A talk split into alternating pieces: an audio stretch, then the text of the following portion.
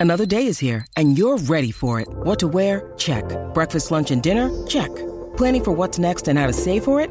That's where Bank of America can help. For your financial to-dos, Bank of America has experts ready to help get you closer to your goals. Get started at one of our local financial centers or 24-7 in our mobile banking app. Find a location near you at bankofamerica.com slash talk to us. What would you like the power to do? Mobile banking requires downloading the app and is only available for select devices. Message and data rates may apply. Bank of America and a member FDIC. Mother's Day is around the corner. Find the perfect gift for the mom in your life with a stunning piece of jewelry from Blue Nile. From timeless pearls to dazzling gemstones, Blue Nile has something she'll adore. Need it fast? Most items can ship overnight. Plus, enjoy guaranteed free shipping and returns. Don't miss our special Mother's Day deals. Save big on the season's most beautiful trends. For a limited time, get up to 50% off by going to BlueNile.com. That's BlueNile.com.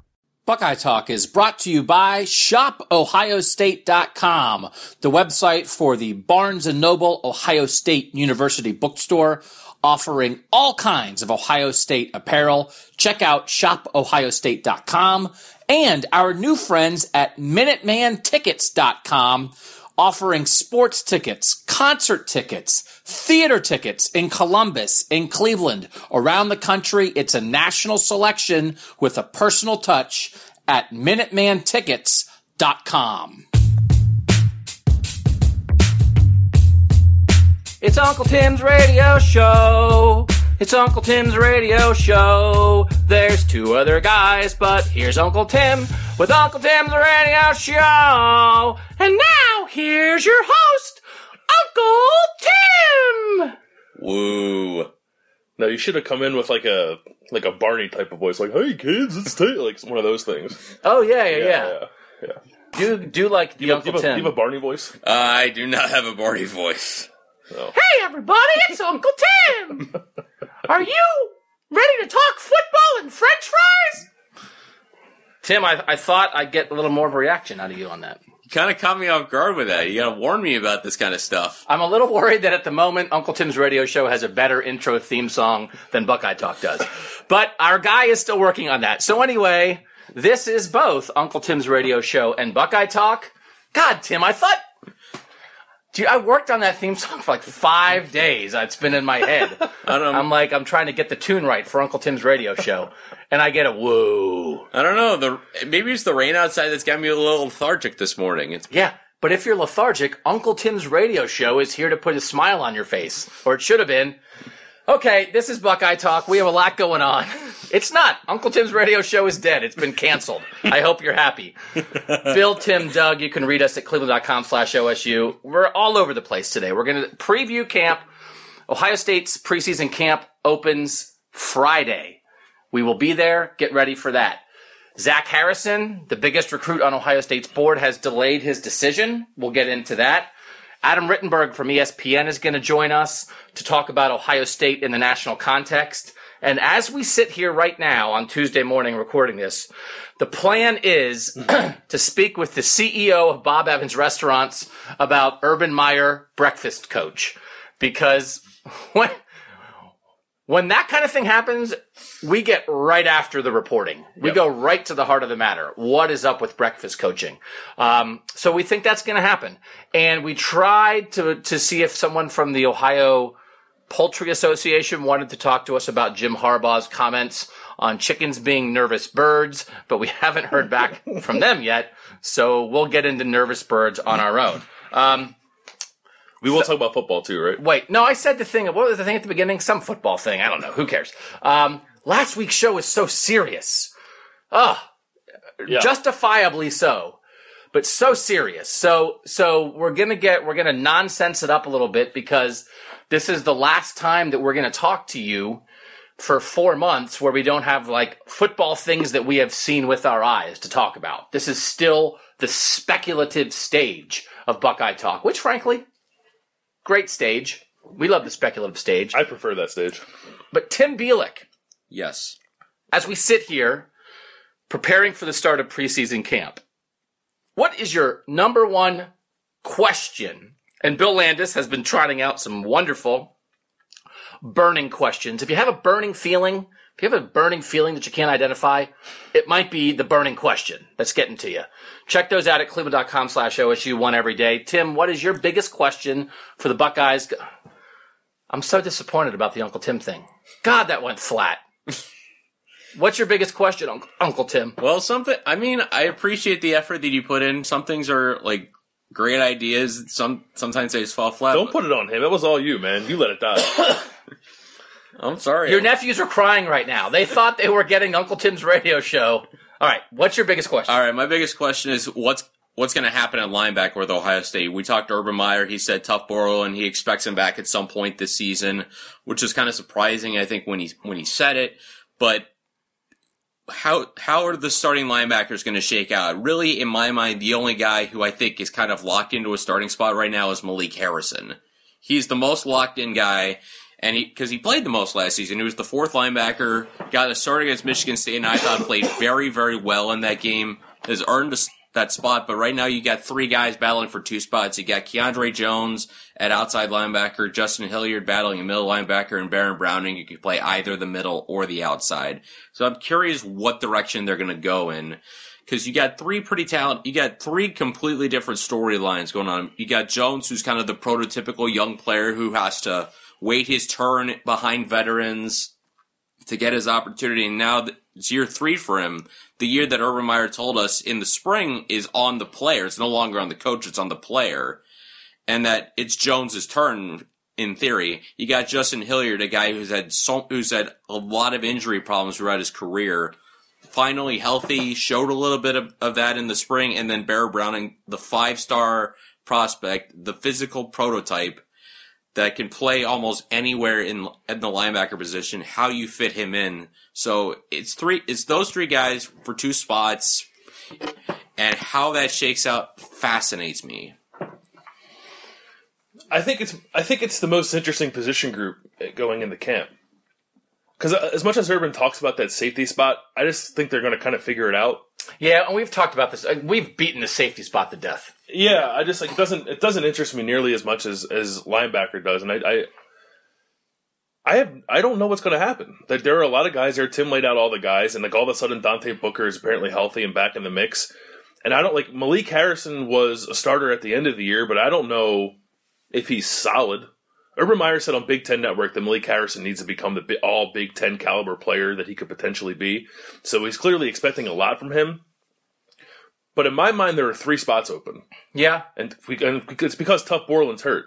So they're going to have they could have three new starting linebackers, which is unheard of even for a team that turns over as much as Ohio State turns over. So I think it's the most interesting position group heading in the camp. I think the three parts of it that are basically for me: when will Borland be healthy? Where and how much is Browning going to play? And is there a surprise guy that could steal a job? And I tuned out a little bit. Tim, I got your linebacker breakdown was a little low energy for Uncle Tim's radio show. Frankly, I could have used a gong in there, maybe, maybe a honk, a honk, a horn. I can give you. a I gong I tuned rate. out. I don't even know if you did. You say the name? It's a high energy show. Last week we were tired. We were serious. This is a honka honka high energy show. Did you say Pete Werner's name? I did not. Do you want the did gong for Pete Werner? So is the gong good or bad? I don't want to gong Pete Werner like people think we're gonging him in a bad way. The gong is versatile. okay, gong Pete Werner. Okay, hang on a second. An, too an ad just showed up here, so give me a moment. Gong it into the phone. God. Uh, Tim, you're off your game today, man. Start, restart. All right, turn this off and start over. Okay, here we start again. Welcome back to Buckeye Talk. We're talking about Tim Bielik's position group to watch, the Ohio State linebackers. Tim, why is Pete Werner so interesting? What is your high energy answer about Pete Werner? Urban Meyer loves Pete Werner. He, I think he made that clear in the spring, and I mentioned this when we got into the top 50 that the more I wrote about him, the more I understood why Urban Meyer loves him. Pete Werner's a downhill player. He had the ta- the hit of the season last year against Illinois. I, I can't remember who did the kick returners, is, but he, he nailed the kid. Can anything of the season happen when you're playing Illinois? Now, why you got to be like that? I'm just saying. Did- Levy's trying. He grew a beard. He's got a great Did you or beard. did you not see the hit more than once like I did? I didn't watch a second of the Illinois game. Even though you were and, there, and you were there and you wrote the game story. All right, so so that was a good high energy Pete Werner answer. The one thing I do love about preseason camp is surprise guys. Yeah. So like uh, that's why I've we've said the name Josh Proctor a thousand times because it's like Josh Proctor, it's a true freshman, fight for the starting safety job. But I love like what? So there is absolutely a possibility that if we get to watch any practices or whatever, or one day someone says it and it's like, oh yeah, Pete Werner is working with the first team, and everybody's like, what? Not because it would be a shock, just because it's not what we're expecting. But is that not open in that linebacker room as well as part of this? Yeah, I think so. I'm just looking up how big. So Pete Werner's listed as 6'3", 236. And I here's what I do think about. I think if, if Pete Werner makes a surprise move and is like in a starting role on September 1st, I think maybe it'd be a middle linebacker. And Browning would be on the outside, and Malik Harrison and Keandre Jones, all those guys will be on the outside. I just don't I don't know if I can envision Pete Werner passing up all those guys to be out to be outside linebacker but I think he could be middle linebacker. I think 6'3", 236 is decent size to play the position. I know a lot of people were concerned last year when Chris Worley started there and was a little undersized, and frankly, it was it was obvious at times that he was a little undersized, and then he eventually moved. Um, but the way that Urban talks about Pete Werner, he paints the picture of a guy who can like who can handle that responsibility of being the middle linebacker in addition to being skilled enough to play there. So I think he could I think he could go there. And I the one name we have not heard, and it's because he wasn't here in the spring Teradja Mitchell, it, like he was recruited to be Ohio State's middle linebacker. And if there is a void there and they're not quite sure who can fill it, and they haven't seen Teradja Mitchell yet on the field with his pads on, moving around, um, I think he could be a surprise guy too. And I, I, maybe by this point we'd have a vibe for it because Urban was talking about some of the freshmen in Big Ten media days, and that's a name he never said. Um, but you're talking about, I think he ended up being a top 40 national prospect, and he is a prototypical Mike linebacker and we saw Raekwon McMillan come in his first year and, and, force his way into the lineup and share time with Curtis Grant. Different caliber player, but Teradja Mitchell is, is uh, points in his recruitment was a borderline five star prospect. So if he pushed his way into some kind of role at Mike linebacker while there's this void there with Tuf Borland injured, um, I think that's out there too. My instinct initially when you said that was like, they're not going to start a true freshman at, at middle linebacker while they're trying to win a national championship. And it's like, oh, yeah, you mean like Raekwon Mc, like that's what you have to be. And by the way, apparently like everybody at Dolphins camp is doing backflips over Raekwon McMillan because he missed his rookie year with injury. He hasn't played an NFL snap yet. And people in Miami are saying things like, my God, this guy like is running the locker room and acts like a veteran. So you've got, so he, that's who he was at Ohio State too. Mm-hmm. You don't know, but like if a guy like that is maybe like that would be, how exciting would that be to see, to hear that that might be happening? That, that maybe, cause I keep saying to people about this team, I feel like I look at the roster one way and I think they're a national championship contender. And I look at the same roster another way and I think, man, like, I don't know. They don't have a lot of like sure thing All Americans. They have Nick Bosa, they have J.K. Dobbins, they have Michael Jordan, they have Dre'Mont Jones, who needs to have a better year than he did last year. We have all these young guys we think are going to be good. We think Dwayne Haskins is going to be good. But this is not, this team could use a shot of talent here yeah. or there. This could, team could use like, oh, that got, this team could use what they've seen happen before. They could use a Darron Lee or a Malik Hooker or a Marshon Lattimore, a guy who has never started before, play like an all conference or all American player. Yep. And so you start looking around for who that could be. It's not going to be Teradja Mitchell. He's not going to be that as a true freshman. But you you start yeah. looking around. Maybe it's Baron Browning. Mm-hmm. What if Baron Browning goes from hey five star guy, where are they going to play him to like oh my god, Baron Browning's like the best linebacker in the Big Ten.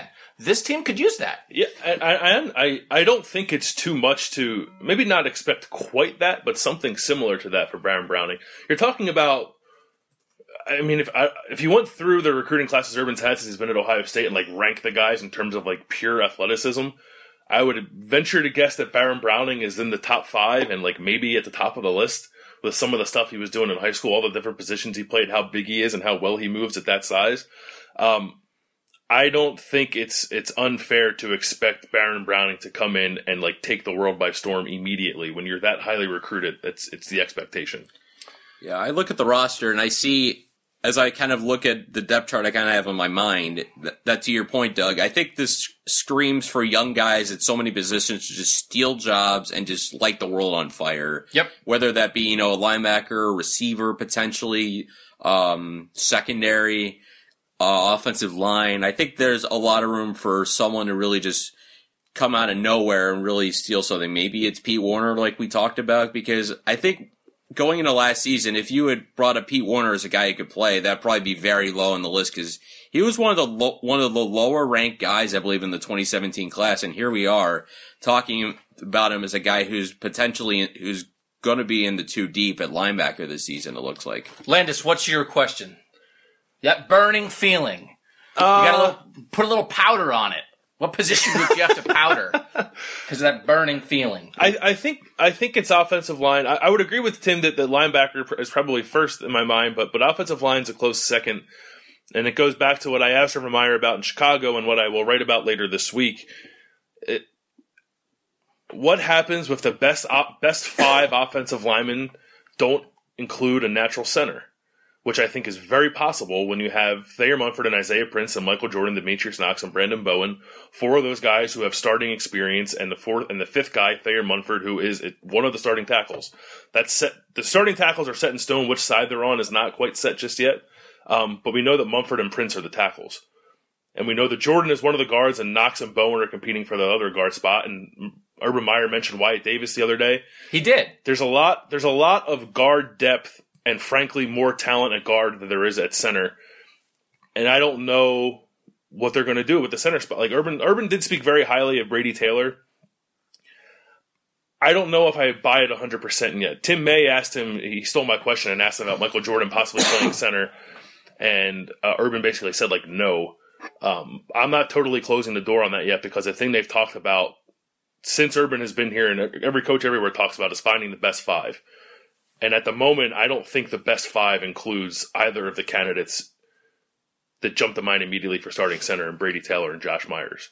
I think those guys might be like seven or eight down the list, Yeah. depending on what Wyatt Davis is doing. And even Malcolm, and that doesn't mention Malcolm Pridgeon either, who I think in the spring people were excited about. I don't know what his deal is at the moment, but uh, the depth is heavy at guard, and we know who the tackles are, and center is uncertain. So I don't know what they're going to do if they go with practice and Brady Taylor is is not among the best five offensive linemen. So they did win a national championship with an offensive line that featured two guards who were going to be high NFL draft picks, and mm-hmm. Billy Price and Pat Elflein, and a left tackle and Taylor Decker, who was a future first round pick. And they did it with the center in Jacoby Boren, who was undersized, who was never going to be an NFL player, but he was smart, and they trusted him, and he fought, right? Yep. So I don't know because I don't remember things. I think it's possible if you lined up and played who's the best lineman, Jacoby Boren in 2014 would not have been one of their five best linemen. Depending how you wanted to characterize best linemen, mm-hmm. right? But he held it down. He figured it out. He made the right calls. He set up the blocking schemes. He he he he was smart as heck, and it worked. It worked. He was uh, he was 30 pounds underweight for a big time offensive lineman Yeah, for what he was. three inches too short. But it worked. So I, I I agree with what you're saying, but for instance, I think there is a world where if you lined up Brady Taylor with Knox and Bowen and Jordan and Munford and Wyatt Davis and Josh Myers and Isaiah Prince, and you played who's the best lineman, he might be eighth. But if he's smart, if he can read the defenses, if he can get everybody lined up the right way, they can make it work. So I'll be Yeah, curious. yeah. I- I think your point is a good one. Are you expecting shuffling? Are you expecting that it's not going to be here's our five guys in the first day of camp, they're the same five guys at the end of camp? I mean, not necessarily, because the one thing I'm not advocating for is like forcing somebody into center because you think that person is a better, in general, offensive lineman than Brady Taylor. Like, clearly, you have to be comfortable with the position and all that it entails. Um, I just think that like a guy like Michael Jordan, who's been around is a smart kid and is an assertive kid, at, at least has the um, like mental makeup. I think to handle that position. Or maybe he can't snap, and if he can't snap, he can't play center. Um, and he can't. Urban said like snap and step. Like that's it. Like we gotta get we gotta get four guys who can snap and step, and they only had three in the spring, and they were like testing out Michael Jordan to do it. Matt Burrell was one of them too, and he's gone. Right. Um, so I'm not saying force one of these guards to play center because I think they're better than Brady Taylor. I think s- fit at center should matter more than anything else. Um, I'm just leaving the door open uh, for maybe one of these guards being a better center than we're anticipating, and then when September 1st rolls around, like the interior of the line is Bowen, Jordan, and Knox, and Brady Taylor's on the sideline. I think that's possible. Who do you guys think I'm going to say for my position group? Because I have my group. Receivers? Receivers. Receivers. It- Would it make any sense for me to feel 200% better about the receivers just because they fired Zach Smith? Yeah, Like, yeah. I, I my my initial instinct is like, oh, they'll be fine. Oh, th- the coach is gone. They're great. Everything's fixed. How urban? Because it's like I can't. The reasons that he got fired are not worth joking about. Sure. The fact that a coach that I thought did a crappy job the last couple years got fired is worth joking about. So. I think I might just, nothing else has changed, but I might believe in the receivers significantly more because Brian Hartline is going to be showing him how to run a route instead of Zach Smith. Is that insane? No, I I thought you said you were going to be feeling better about them because of that picture that C.J. Saunders tweeted out of his biceps, and everyone got went crazy over it because he's bigger, he's going to play. Yeah, I missed that. You know Oh, he's going to he's going to play because we rail against it. He's going to play. No, that's okay. We're going to be made to look stupid, which is fine. No, no, no, no, no. That's okay. We'll have him on the podcast then. He Yeah. can make fun of us. Also, he's not going to play. Go ahead. um, so I just, I think, I feel like the room had plateaued. I feel like it was stale a little bit. I feel like, you know, why is somebody, I know you get better over time, but those guys, it's all the same guys who have repeatedly shown us who they are. Why would they all of a sudden get that much better? So one of them might be because their quarterback changed, and we're going to find out. Was it? Oh, okay. They actually they were open or open enough, and JT never like gave him a shot to make a play, and now Dwayne Haskins is going to be putting the ball up and giving him a shot to make a play, and all of a sudden, holy moly, they're awesome. Um, maybe that, but also I just I feel like a kick in the butt in that room. And when you change your coach for whatever reason, two weeks before the start of the season, that's what that is. Brian Hartline knows that like he's trying to win a job now. Brian Hartline is trying to tell Ohio State he should be the full-time receivers coach, not the interim coach. I think Brian Hartline, I'm sure, because every coach would do this, right? He's he's with those guys, he's helping. And I'm it's, I've never talked to Brian Hartline about this. I've talked to Brian Hartline in general, but I've never talked to Brian Hartline about this. But don't you think Brian Hartline watched Zach Smith coach those guys and sometimes was like, oh God, that's not what I would do. Yeah, probably. Just Yeah. because, and that's not a, that's not saying that Brian Hartline's undermining anyone, and it's, that's not a, that in particular is not a shot at Zach Smith. Everything else I say is a shot at Zach Smith. Because that's, that's, that's what you do. When you have a job and there's somebody above you, you think you could do it better. Tell me about it. I was going to make the comparison, but I'm glad that you did it instead.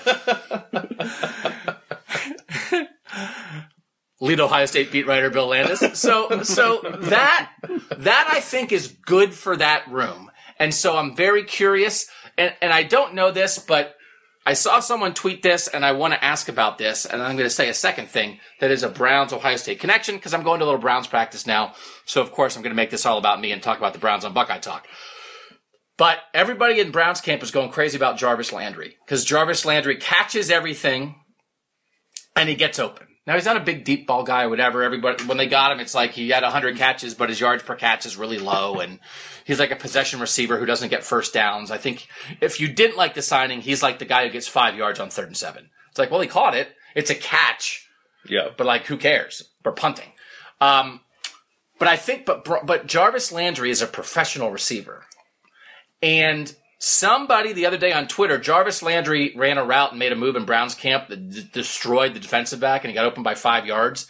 And somebody tweeted, "This is the kind of route that Brian Hartline and Jarvis Landry worked on in Miami," and like Brian Hartline retweeted that. Hmm. So it's like everyone loves Jarvis Landry, professional receiver, and like there that might be like Brian Hartline might turn this Ohio State room into a room full of Jarvis Landrys, which Yeah, would work. So, mm-hmm. like, I, I just think it, they're not going to change the playbook. They're not going to change the route tree. But if, if all of a sudden guys look more open than they've looked, because that was a big debate the last two years. Are they open or not, right? Weren't we talking about that all the time? Are they mm-hmm. open? Mm-hmm. Is JT not throwing it? They are open and he's not throwing it, or are they not open? I think if they all of a sudden look a little more open, part of that might be Dwayne Haskins throwing them open. I think part of it's going to be Brian Hartline. Yeah, I think so. I think there is something to the idea of like what what's a, it's an interesting tangent. I was at the coaches coaches clinic in April, and I watched Ryan Day talk for a little bit, mostly to see like if he said anything about how the offense is going to change, and he didn't. Um, but he was talking about that concept of like who's open and who's not open, and there were definitely times last year where a receiver, by Ryan Day's definition, was open, and JT didn't throw him the ball because by JT's definition, he was not open. Like That's interesting. Did you write that? No, because I didn't want to go back and look at all the plays. Just yeah, like, but it's just, but but but that's very interesting to me. but I guess that's my why. It's like in Dwayne Haskins' mind, they're going to be open. Oh yeah, Um, so that's going to happen more. They're, he's going to throw balls that like we would consider maybe contested, but I think in their offensive structure, they are considered open. Um, but to your other point about Hartline, no, I, I I think that you can only get so much better, especially in what's it, six weeks until the season starts, and that's how long Brian Hartline will have been the position coach.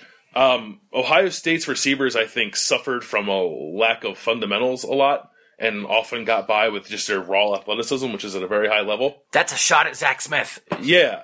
Um, I think Brian Hartline and Parris Campbell talked about this a little bit is going to harp more on the fundamentals. And they're going to combine that raw athleticism with like a more, a deeper understanding of playing the position that I think will benefit Ohio State's passing game greatly.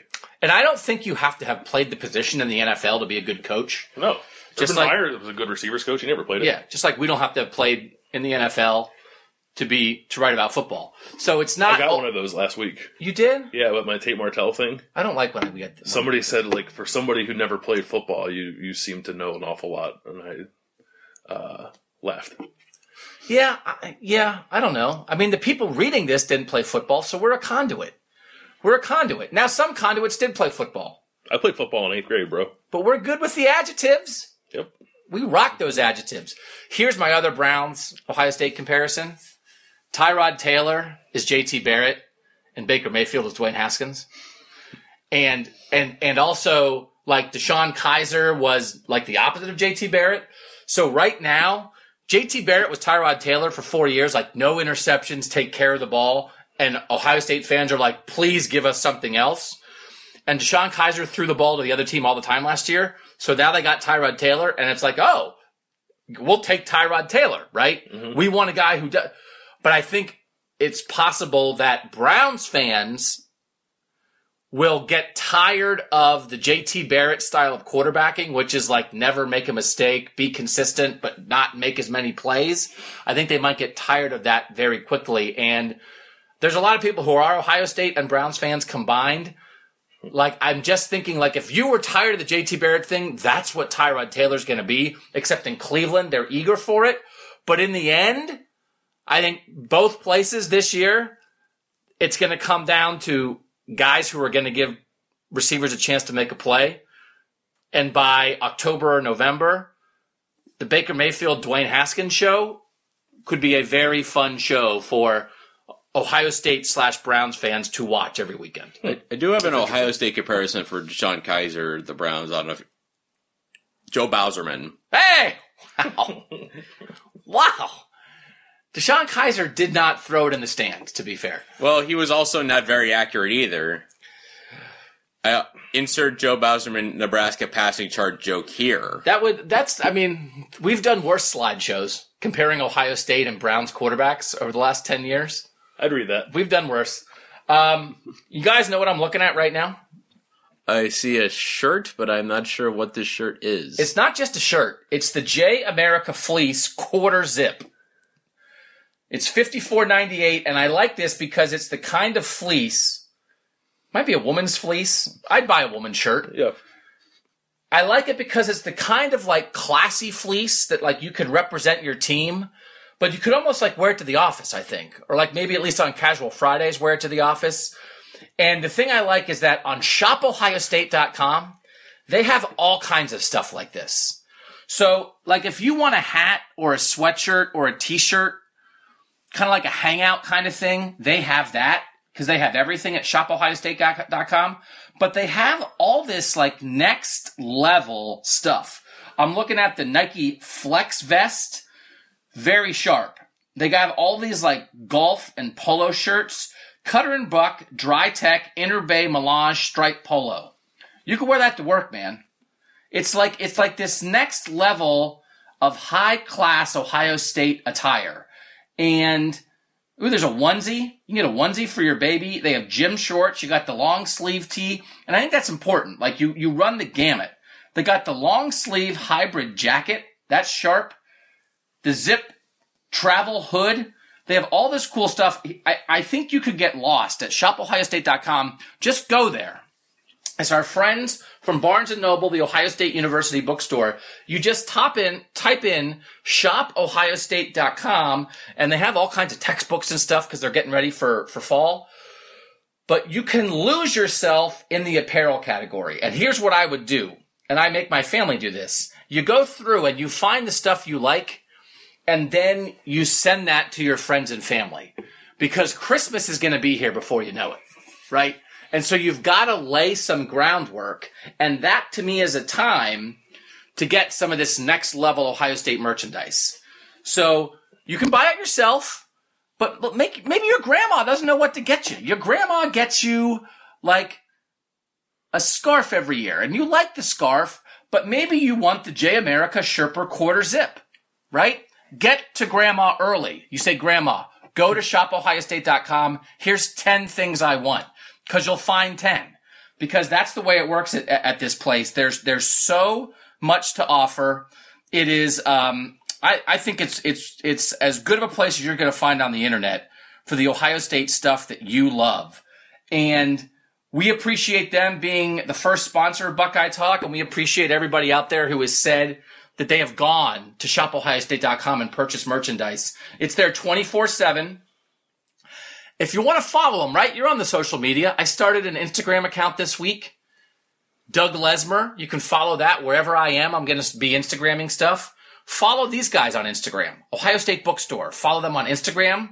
Follow them on Facebook. You'll keep up like with the latest styles, with the latest deals.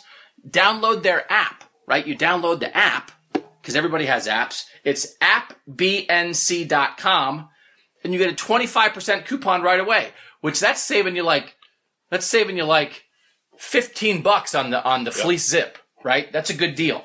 Um, it's it's the best selection of Ohio State apparel and gifts. So the other thing is you can get people to buy stuff for you. You can also investigate what you want to buy for other people. So it's shopohiostate.com. You should be saying this in your sleep as you're lying looking at the ceiling. Shopohiostate.com. shopohiostate.com. Buckeye Talk Podcast shopohiostate.com. You can also find them on 1598 North High Street.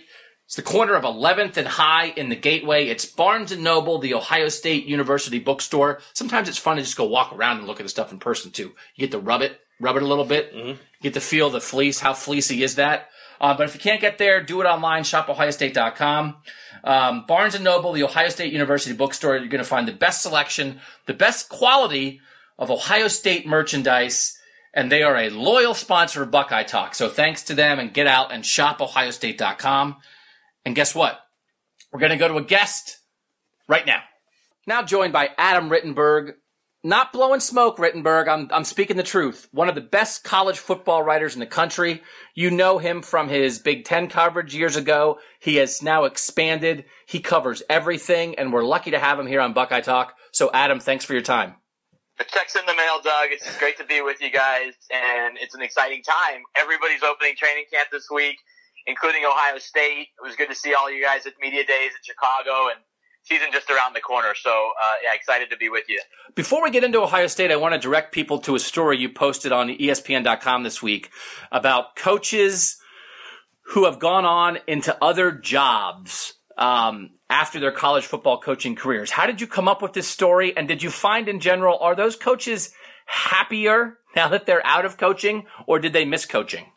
Yeah, it was a really fun story to put together. So, yeah, I've been kind of keeping a list of things throughout the off season or stories that I'd read about in the past. You know, Bruce Feldman, my former colleague and guy that we all respect, you know, had written about Brian Yager, who's now uh, working in the cannabis industry. You know, I knew about Tony Levine, the, the former Purdue assistant and Houston head coach, who had uh, just opened a Chick Fil A franchise, and I also knew about Eric Johnson, who I wrote about, who had opened a, several Culver's franchises a few years ago.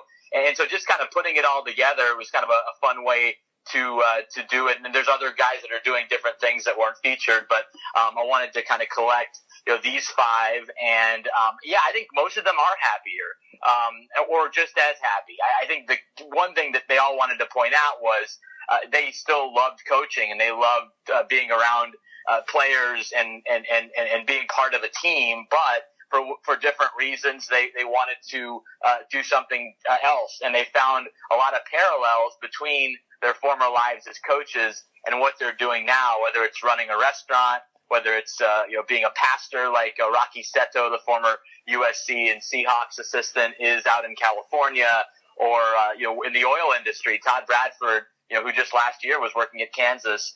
Uh, you know now is is uh, once again um, uh, working in the oil industry. So it, it was just, it was just funny to and fun to learn about those parallels and how they're still getting that comp- competition in different ways now. I'm looking forward to the day when the three of us open a fast food franchise and get out of this biz, and you can write a story about us.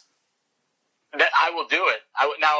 Uh, will you guys be working with Urban in his new uh, breakfast coach, uh, Bob Evans, uh, you know, endorsement thing, or are you going to go a different direction? Maybe uh, I don't know, a, a, steak and shake, or you know, uh, Shake Shack. What are what are what are what are your top three possibilities for franchising. Um, my instinct is to go right at Urban, head to head. Yeah, we're gonna we're gonna recreate the Ohio State Michigan rivalry in the form of breakfast establishments. Awesome. Well, you know, Columbus is interesting because Columbus, correct me if I'm wrong, does have waffle houses, right? Yeah. Yes. And so that's like the big SEC thing. So Urban's kind of right in the middle of that breakfast coach. You know, Gus Malzahn eats every meal at Waffle House, I've been told, wow. uh, at Auburn. And, and now he's kind of going against the grain with the Bob Evans thing. So that'll be, um, that's bold of him. God, I could hear Rittenberg's, gr- like his mind is like already thinking of like how he's going to write this Waffle House versus Bob Evans showdown. he wants Auburn and Ohio State in the national championship just so he can write that. Landis, what's your question? Uh, Adam, you mentioned there were some some other coaches that you didn't include in the story you wrote. I, I was wondering, um, like, what some of those other jobs were, and, and in general, what was the the most surprising uh, new occupation you found a, coach to be doing now? Right. Well, yeah, I, I, I, don't. I don't think Rocky Seto is the only former college football coach that's working in religion. You know, even if it's working for organizations that are religious-based organizations, uh, there were you know, J.D. Brookhart, the former Akron coach, um, who was most recently at Colorado. I believe he was involved in one of those. Um, so I, I didn't want to, you know, get too far down that path. Um, I, you know, I, the most interesting was clearly Brian Yager and his work in the cannabis industry. Yeah. And, you know, it was the lead to my story, but I, I just loved what he had to say in, in putting together events for that industry, including an upcoming convention in the fall he based it on his experience going to the uh, AFCA, the Football Coaches Convention every year, which, if you guys haven't been, is a, a really unique experience. And uh, just to kind of contrast those two things, building a convention that most college football coaches probably would want to have nothing to do with around their own convention I thought was really, uh, he, he's just a, a, great personality, really interesting story. I loved what he was telling me about how he still gets, uh, kind of ticked off when he sees college football players getting busted for weed and then realizing, whoops, you know, that's my industry. So I can't, I can't really get too upset, but, uh, I guess you, you can never take the coaching part out of these guys in some ways. All right. Let's transition to Ohio State football, Adam Rittenberg. We love to get the big picture context from guys like you. Right now, in your mind, who's the best team in the Big Ten?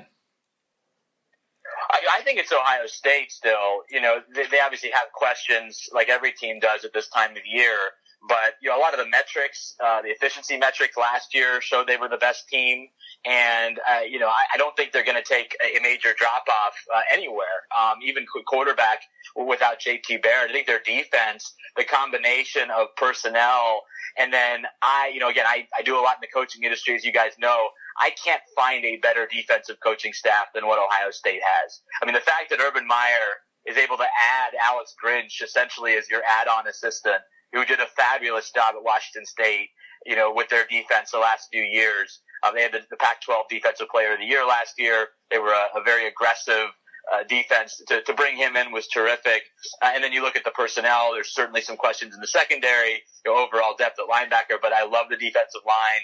And I think their offensive line is going to be uh, solid when all is said and done. Really good at receiver, uh, terrific at running back, and you know with the potential, as I'm sure you guys have talked about, to be better at quarterback. Now, is is Dwayne Haskins going to be the leader that JT Barrett is? Uh, no, at least not right away.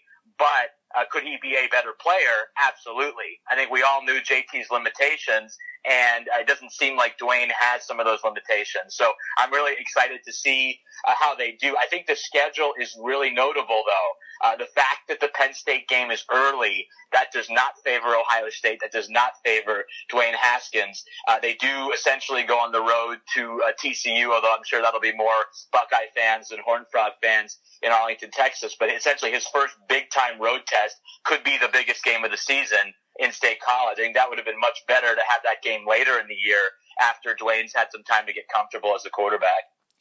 Adam, we've talked before on this podcast about how the Big Ten is probably the best it's been in a long time.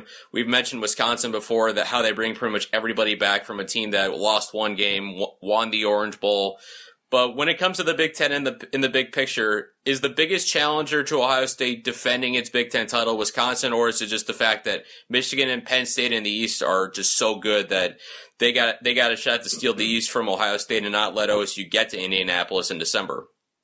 Well, it's always tough to keep beating the same team in the league championship game. So you would assume Wisconsin's going to be there, and if Ohio State gets there, I think it'll be as tough or tougher a challenge, depending on the injury situation, if they face the Badgers again. I mean, this would be Wisconsin's third consecutive year in that game after losing to Ohio State and to Penn State. So maybe the third time's the charm for them to get over the hump. But I, I do think in terms of just upper level talent, guys, I think we, you know, it's Penn State, it's Michigan, you know, Michigan State as well with so many returning starters. But I, I'm, I'm not one of those that thinks Penn State is going to fall apart all of a sudden without Saquon Barkley and without Joe Moorhead, their offensive coordinator. I think Penn State will have by far their best offensive line in the post sanctions era.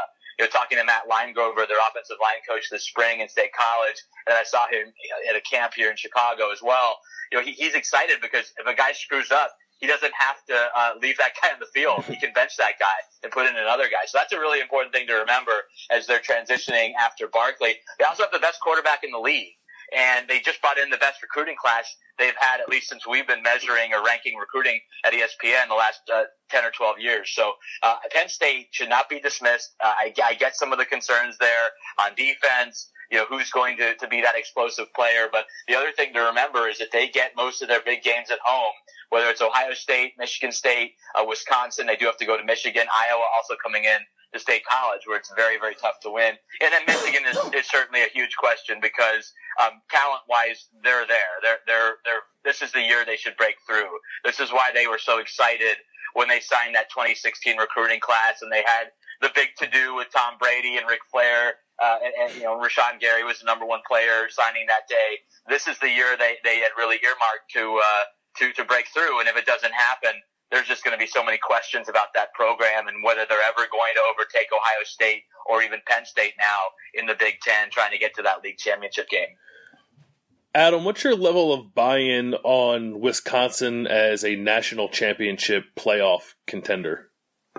Well, I, I, you know, I think this will be their best offense since Russell Wilson in 2011, and I still don't know how that team managed to lose three games especially the game against Ohio State, which we, you know we all agree was probably the worst Ohio State team that we may see in our lifetime. Uh, then, then they lose on the Hail Mary at Michigan State, and then they lost a very competitive Rose Bowl to Oregon. But, um, you know, the, the strength at receiver, this will be the, the most explosive and deep receiving corps they've had in some time. They return a Heisman candidate in Jonathan Taylor at running back. They return a offensive line full of future pros.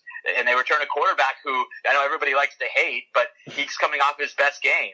I mean, Alex Hornibrook was terrific against Miami's defense in the Orange Bowl. Didn't bring out the turnover chain one time, I don't think, at least for an interception in that game. So, um, uh, he, so he's playing with some confidence. Now, the defense is going to be the issue because they lose a lot. They're not very deep in the front seven. They have to replace both of their cornerbacks, but this is a defense that has been, in many ways, the, uh, the, the signature unit for Wisconsin in the last four or five years. They've been top 10 every year, whether it was Dave Aranda as defensive coordinator or Justin Wilcox or now Jim Leonhard, the former star safety for Wisconsin who went on to an NFL career. And, and it's amazing his story, guys. The fact that three summers ago he's sitting around and now he's one of the nation's top defensive coordinators. He's really got his work cut out for him, though, uh, to, to, to build some depth in that front, uh, defensive front. And then also his own group, the secondary, they're going to have to be better because talking to people on the Ohio State staff after the Big Ten championship game, uh, you know, as you guys probably did as well, Ohio State felt they could have hung 40, 45 points in that game. They missed a lot of opportunities, mm-hmm. especially in the first half. So that's the gap Wisconsin has to close. Now they had an opportunity to win that game, but I think they're going to have to get better on defense to have that opportunity again. The, the one thing that I would say though is, you know, if they go 12 and 0 again, it'll be a much more respected 12 and 0 because they have crossovers on the road against Michigan, which should be better, and against Penn State. Um, in addition to their own division games. So, you know, last year it was they hadn't played anybody, and then they played Ohio State and lost. Even if they lose a game, I think they're going to have more national respect going into that game, which then would give them a better chance to get in the playoff if they win. I'd be I'd be really shocked, guys, if the Big Ten champion is left out of the college football playoff three years in a row. Um, so it, you know, if it's a two-loss Wisconsin, maybe. But um, I really think they have a chance to get it to get there this year. Adam, I'm always trying to tell Landis how good Alex Hornibrook and Wisconsin are, and he calls him noodle arm. He calls Alex Hornibrook noodle arm, and I'm always defending Wisconsin on this podcast. And I'm glad that you could talk. No, Adam, I'm I am booking that Wisconsin's going to lose two games this year. I think it's different to try to handle success with all these expectations. I think they've been propped up by the West being bad. I think they've been propped up by easy schedules at times. And when to me, when I see them going having to play Michigan and Penn State, I think they played some close games last year. They could have lost and didn't. I, I guess they're going to win the West because I don't know who else to pick. But I, I am very skeptical of Wisconsin as a national championship caliber team. And, and I know you took part in the poll I did. Ohio State only beat Wisconsin 14-13 in that poll to be the Big Ten favorite. And I was very surprised that there were basically half the voters who thought that A, Wisconsin's going to get through the regular season and then truly go into a Big Ten championship game and beat the best team in the East. Like, I just will believe that when I see it. I think Wisconsin's the class of the West, but I just think there's such a disparity between the divisions. It makes it harder for me to really believe in Wisconsin as an elite team. Am I nuts? No, I, I think that's fair. You know, again, last year they weren't tested. I do think in some ways the schedule being tougher will help them. And it's not just the road games at Michigan and Penn State. They have to go to Iowa early in the year, mm-hmm. which had like 40 yards against them last year. They're going to want to uh, uh, avenge that performance, which is terrible. They have to go to Northwestern, where they actually dropped four in a row before winning their last ball game a couple of years ago. And then in, in late November, after going to Penn State, they go to Purdue, which can score. And now they dominated that series with Purdue, but uh, Purdue's going to be fired up for that one uh, on their home field in, in mid-November. So eh, their their schedule away from Madison, we know how good they are at Camp Randall, but their schedule away from Madison is really going to test them. But I think it could help them getting to the Big Ten championship game. And you know, it's how many times can you lose that game? I mean, if it, especially if it's somebody that isn't Ohio State, if it's a Penn State, or if it's a Michigan or a Michigan State you know, at some point, I think they're going to get over the hump. Now, are they good enough to do it this year? We'll see. But but I think they'll they'll definitely be a tested team. You know, they they may still end up winning a weak division, but they're at least going to be tested by those trips to Ann Arbor and to State College. Adam, when you were doing your breakdown of Ohio State, you obviously mentioned Dwayne Haskins a little bit. Just, just, as someone who talks to the coaches around the Big Ten, uh, what kind of vibe do you get from from the league in terms of what Dwayne Haskins will be this year and, and how he could potentially you know transform Ohio State's offense? Well, I think those who were involved with him in recruiting are really high on him. I mean, there's a lot, a lot to like there from the size and the arm strength and, and everything else he brings. And there's others that, that think that a lot of JT Barrett will rub off on him. You know, maybe not exactly the same, but, um, you know, being around a guy like JT for a couple of years, uh, you know, I was I was sat in their quarterback meeting room uh, last preseason and just seeing what it's like to be in the room with JT when he knows so much um, is is valuable for a young guy who at that point didn't know very much. Uh, so I, I I think the coaches. You know, again, whenever you bring up Ohio State, it's you hear stuff like embarrassment of riches, and and and, and they're, they're you know it's it's Ohio State and everybody else as far as overall talent. I think that translates to the quarterback position you know, with a guy like Haskins, who, while inexperienced, um, you know, has a plus arm, has uh, all the physical gifts you want. And I think coaches took notice of what he did in the Michigan game to come in and play like that and not make mistakes and ultimately help them win that game when there was some adversity on the road. Uh, that was something that Big Ten coaches noticed. Adam, in college football, you know, the standard lately has been Alabama and Clemson. Um, obviously winning the last two national championships. Ohio State has the other team to win one in the playoff era. When you look at those three teams, would when you look at the the hierarchy of teams, you know, in the playoff picture, would you put Ohio State third, and what's the gap like between them and Alabama, presuming presumably at the top, followed by Clemson? Right. So the interesting thing here, I mean, the big difference between Alabama and uh, certainly Clemson and Ohio State, or you could say Alabama, Clemson, and then Ohio State on the next rung below, is that Alabama doesn't lose a game like Iowa. They just don't you know, when they lose, it's a it's a close game to a really good team. Now they may have gotten too much credit for some of those Ole Miss losses a few years ago, uh, because I think Ole Miss was a little bit inflated how we how we viewed them because of the recruiting rankings. But th- there's not a game like Iowa. And Ohio State, each of the last two years, has had that that clunker. You know, whether it was Iowa or you know certainly Clemson, a much more talented team, but not competing in a game, uh, a meaningful game like that. So that's what Ohio State has to ultimately get rid of in its profile. If you lose a game to a Penn State this year on the road or to a Michigan State on the road, someone like that, even TCU, you have to compete. You have to, uh, you know, show that, hey, it just came down to a handful of plays as opposed to having uh, a performance like Iowa, which the committee just could not get past. I couldn't get past it when I was thinking about uh, evaluating teams for the playoffs. So how you lose matters, but uh, as far as the roster and how they recruit, I don't see a whole lot of difference. I mean, they're all uh, in the top five, top ten from a recruiting standpoint. They all have terrific coaches on their staff. You know, I think it's interesting that Alabama has had by far the most staff turnover of the three. I mean, Nick Saban year to year is replacing coordinators, and this year I think he was replacing four or five total assistants. Dabo Swinney has had a remarkable uh, stability on his staff, eh, despite winning 40 games in the last three years and making the playoff every year. Brent Venables just signed a historic contract as a defensive coordinator. He's been able to keep his two offensive coordinators, Tony Elliott and Jeff Scott. Urban has lost a couple of assistants here and there, but nothing like what Alabama has lost. So that's I, again very comparable programs, but Ohio State cannot afford that blowout type loss, especially to a team that doesn't have the respect of the committee. Adam, we know we have to let you go to one of those uh, big time ESPN meetings where you guys oh, yeah. uh, plot the future of sports as we know it. One big p- picture question before we let you go. Jim Delaney gets asked about this every year. Possible realignment of the divisions. We see the recruiting bases. We see the population bases. We see what the four best teams in the East are. Do you ever envision a world where the Big Ten shifts the divisions or if Scott Frost gets it going at Nebraska and Wisconsin keeps it up, could the West get to a point where top to bottom they are as good? I, I know there's some numbers you can look at that the West does win some games, but listen, it's just they don't have four teams like the East has those four teams. Will it ever change? Is there anything the Big Ten, Big, Big Ten can do? Or is this just the way it's going to be?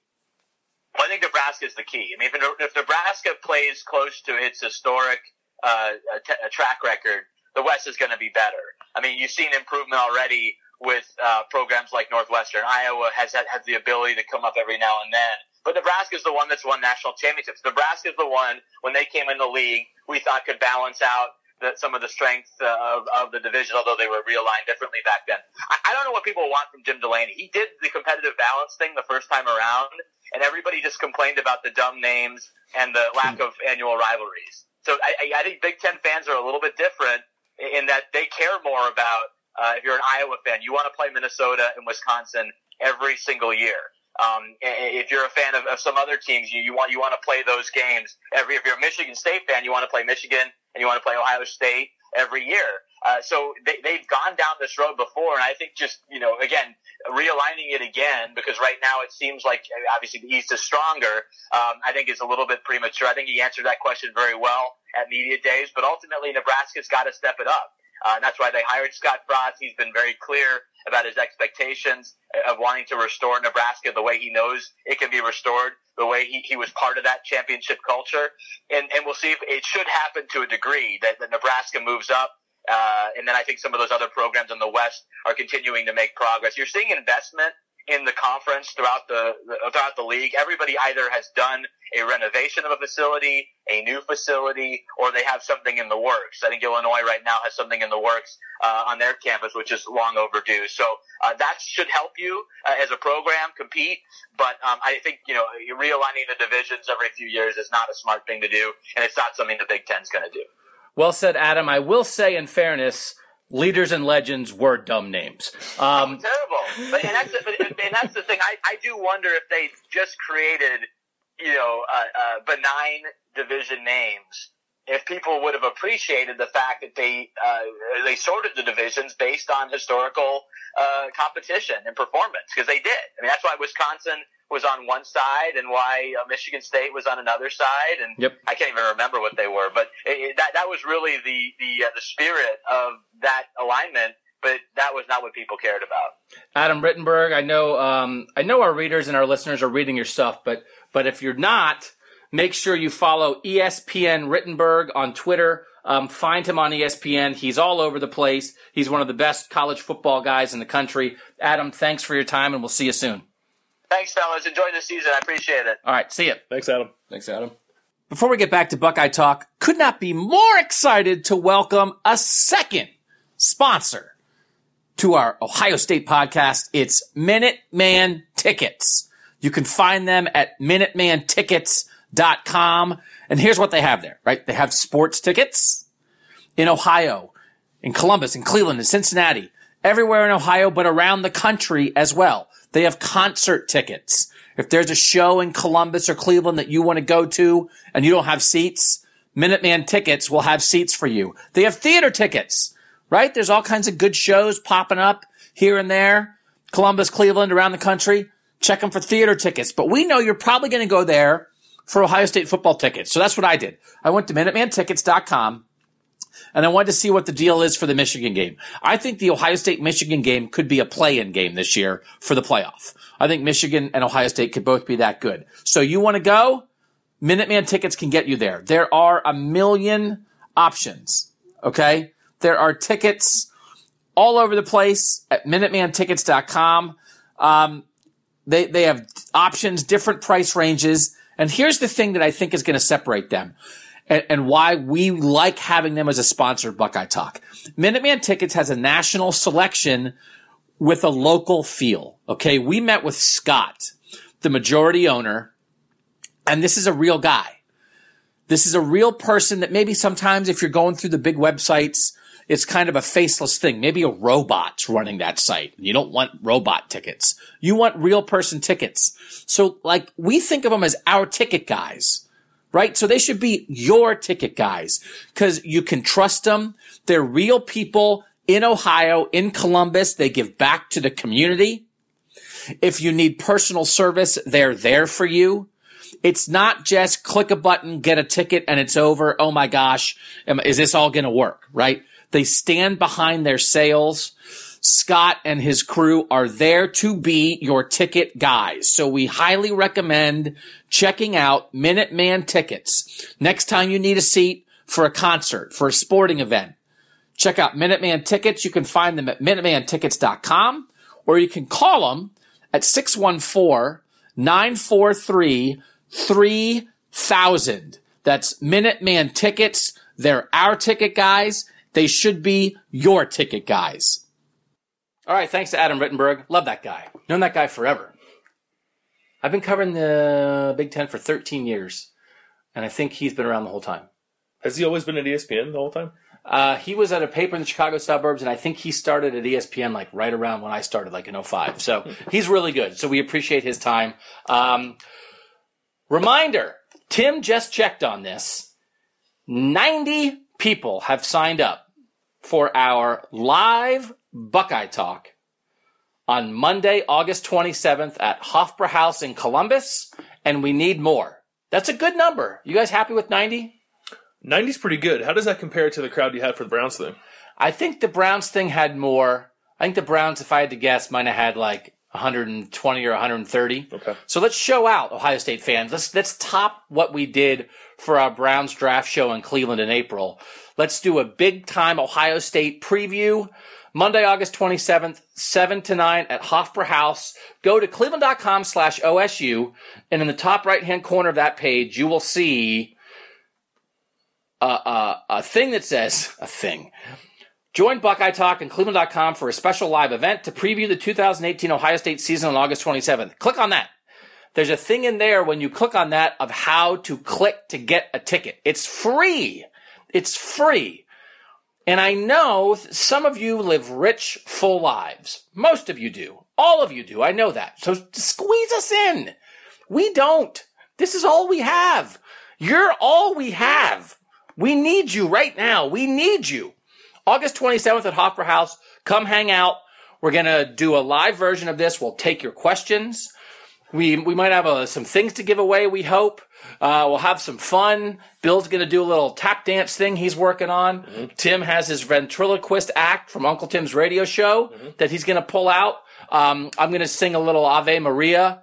Um, That'll be nice. really good. It was going to be a very cultural experience. So please sign up. Come August 27th. We want to see you guys. This is the chance to experience my basement in person.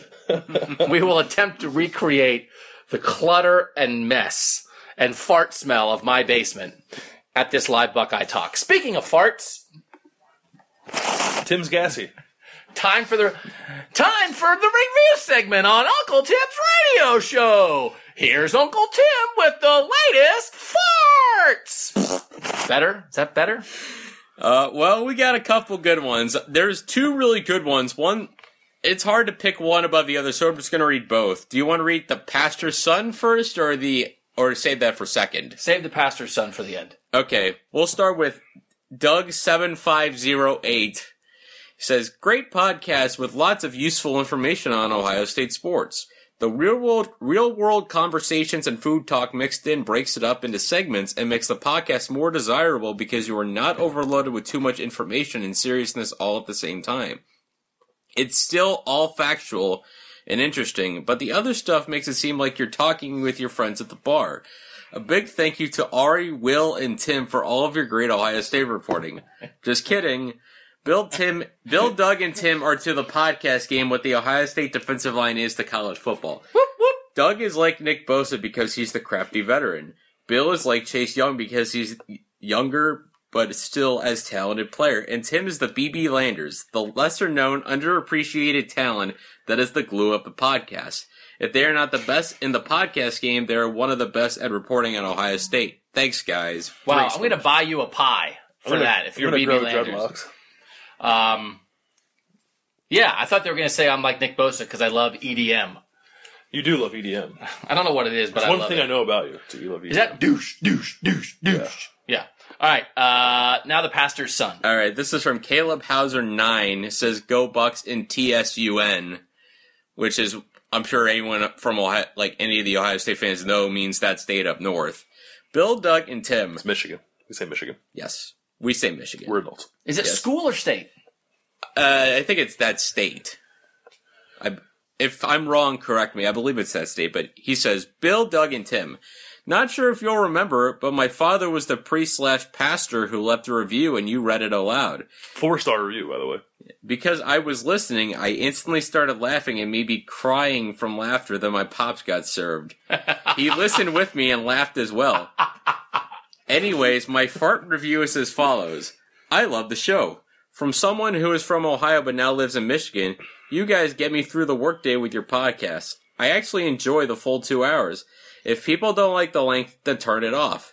Keep doing what you do and know it's appreciated beyond the Ohio border. Your takes are knowledgeable and I appreciate that. I coach high school ball at a school who has won our last five state titles, so your in-depth coverage of X's and O's to me is the best I've heard from media. I've actually learned from your takes and in-depth research. The show is funny, entertaining, and very truthful. You spit it straight while giving us facts and lots of info to enjoy both in and out of season. From this pastor's son, know both the pastor and I appreciate you guys and listen weekly. All the best and go Bucks from Caleb Hauser 9. So nice. So nice. Thank you to both of you guys, father and son. And we would just like to say, if, if you're a listener, um, and you would like your father to get served, have him write a review and we'll do it too. We also uh, Kyle from Toledo sent in a five thousand word email uh, review that we received and we appreciate it, and it was mostly nice. Um, Read the back part. I think he made a fat joke about me. what? Uh, he's, he he has it segmented in his food portion of his email. Uh, he said he said Doug, you should uh, look into going vegan. Well done steak, plain hamburger with half a bun. You don't like beef, bro. It's time to move on. And then he said about me, he said, I've heard you mention on separate occasions that you don't like snack food or sweets. I'm calling BS. Uh, it's true. I'm not. I, I I like them, but I don't seek them out. And dessert is never my motivation for anything. Yeah. Um, that's what I meant. Um, he said, "Tim, you lost me forever when you tried advocating for chicken chunks during a chicken wing conversation," uh, which is true. He also said I should be meaner to Tim. Okay. He said about a month back, somebody wrote in saying Bill was a big a hole that enjoyed bullying Tim.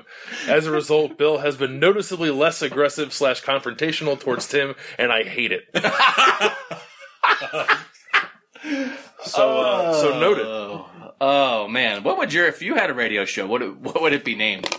I don't think it would have the same vibe as Uncle Tim's radio show. I think it would have a harder Philly edge, Philly Billy, Yeah, Phil, uh, Philly Billy. I don't. Philly like, I don't Bi- like Billy. I don't like Billy. Philly Billy's pretzel talk. Um, Definitely pretzel talk. all right, we appreciate the reviews. We appreciate you guys uh, listening. Still five star on iTunes, right? Still five star. Positive five star. Hey, Like Zach Harrison. tell them about the Spotify thing. Oh yeah, so I think this has actually been the case for a while. I just discovered it this week. Uh, you can find Buckeye Talk on Spotify. I know there are some people who have sent us uh, emails and tweets about the podcast not showing up on the new Google Podcast app. It was before and it's not now, and I can't figure out why. And to be totally honest, uh, I'm not super tech savvy. Um, to figure out why, and I'm trying to get some people to help me. So we're working on that. But in the meantime, if you don't have an Apple device and you can't get it on iTunes, you can get it at the Google Play Store. You can get it on Stitcher, and you can now get it on Spotify. If you just go on the Spotify and search Buckeye Talk, it'll show up. I think it's been there for a little bit, but um, I just realized the other day that it was there. I've Yeah. been trying for a while to get it on. I like never got a, a confirmation that it was, but it's there now. I, I was reading something the other day, and people were saying like Spotify, which it's is hard to get podcasts onto Spotify. It is, yeah. So we're legit. Us and Alex Jones. That's what I was reading. I wasn't going to go there. Um, next, we'll get Uncle Tim's radio show on there as well. Okay, let's talk about recruiting a little bit. Then we'll get into your questions. I can't figure out what the deal is with this. I need to go talk to my uh, my waiter connection Your source. um, on Zach Harrison, which would mean I have to go eat pizza today, but I'll do it in the name of reporting. Um, I think I mentioned before Zach Harrison's uncle is a waiter. Don't that I- tell people that because they're going to go bombard the guy. I'm not going to say where. Can I join you on one of these pizza excursions? No. Um, he delayed. He's delaying his announcement. He was going to announce on his birthday, which is in mid-August, August 14th. and now he's not. Our friend Clay Hall from Channel Six uh, and Channel 28 in Columbus reported that he's down to Ohio State, Michigan, Penn State, right? Yep. Is there a read on that? Again, Clay reported it. It's an interesting fact, but like, what's the read? What's the read on a delay for the number one player in the country in the Columbus suburbs? Um, I'm not totally sure. Uh, the one thing that I thought was interesting in his interview with Clay, um, he said that he wants to go to all three very badly. And I would have assumed that Penn State was sort of out of the mix, that it was a two team race between Ohio State and Michigan. But I also think, like, and I don't know Zach Harrison all that well. I've talked to him a few times. I talked to his high school coach. I feel like I have a decent read on Zach, and he's not one to just sort of say things. If he says that that he's str- struggling between the three, then I think he's truly struggling between the three, which is interesting because that's just like an added team that I didn't really think was in the mix anymore. Um, because he had visited Penn State in April and then had back to back visits to Ohio State and Michigan in June. Um, and I think everyone sort of thought it was just those two. So it's interesting that Penn State is in a place where he's also considering them and, and is part of the confusion. I don't think it's necessarily bad news for Ohio State. It's certainly not good news. Um, Cause did you guys feel like, let me interrupt Yeah. for both of you. If he had announced on August, what? 14. If he had announced on August 14th, were you assuming he was going to announce for Ohio State? yeah. Yeah. So that's a local kid announcing before his senior year and just saying, you know what? I have a great hometown option. That's where I'm going. It's pretty straightforward. So now, if you're just slowing that down at all, it must be that he's considering the other two options more seriously. It can't be, I mean, it probably wouldn't be, I need to get like more information about Ohio State, right? Right.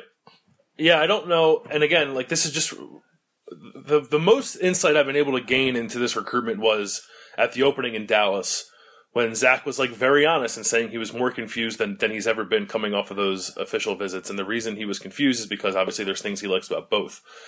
Um, what's interesting is like what's pulling him in the opposite directions, or I guess in three directions now. I think I can say pretty confidently like the best relationship he has with like a head coach is James Franklin at Penn State.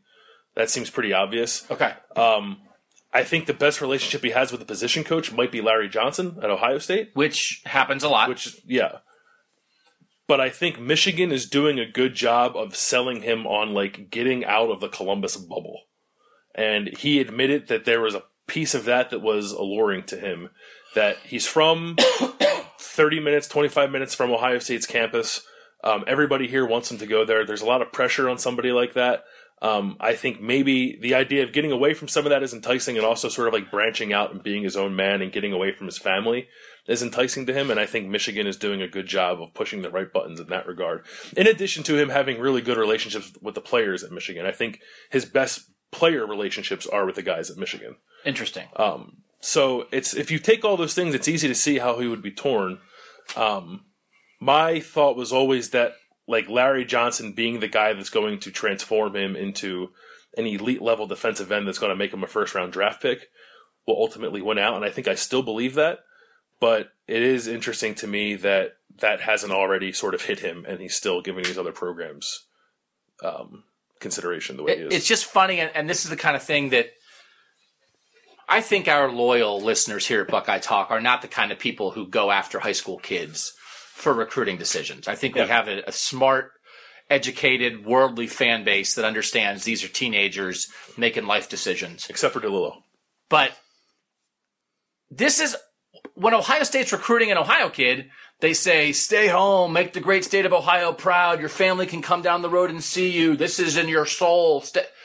And when they go recruit a Florida kid and a Georgia kid and a Texas kid, they say, be your own man, go somewhere new. So, like, it's just the game. It's not, how do you think Ohio State got Jeffrey Okudah to leave Texas?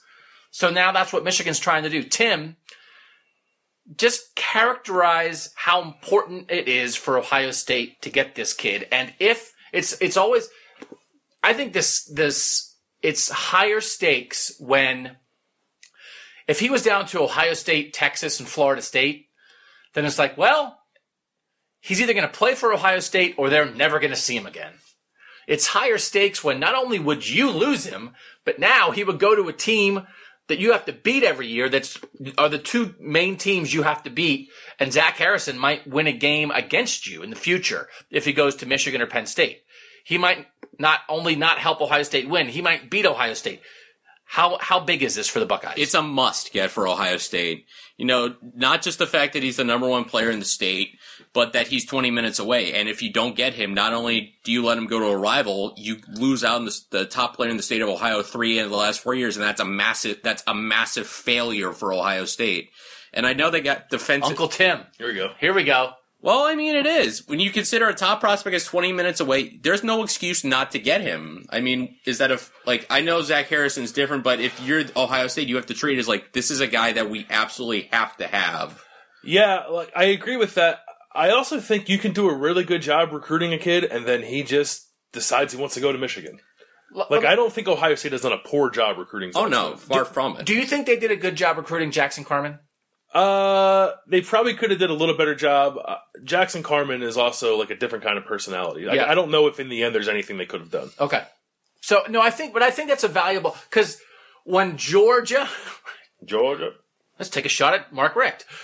When when a place is consistently losing in-state kids, it's not just well, kids are different and the personality. It's you're you're there's a failure somewhere there. I think Tim makes an interesting point about if you lose the top kid in Ohio three of the last four years, because it would be Zach Harrison, Jackson Carman, and who else? Tommy Kraemer. and Tommy Kraemer. So that would be Tommy Kraemer went to Notre Dame from Cincinnati, from a Catholic school in Cincinnati. We've talked about that before. Notre Dame at a Catholic school in Cincinnati is a home is a hometown school. Mm-hmm.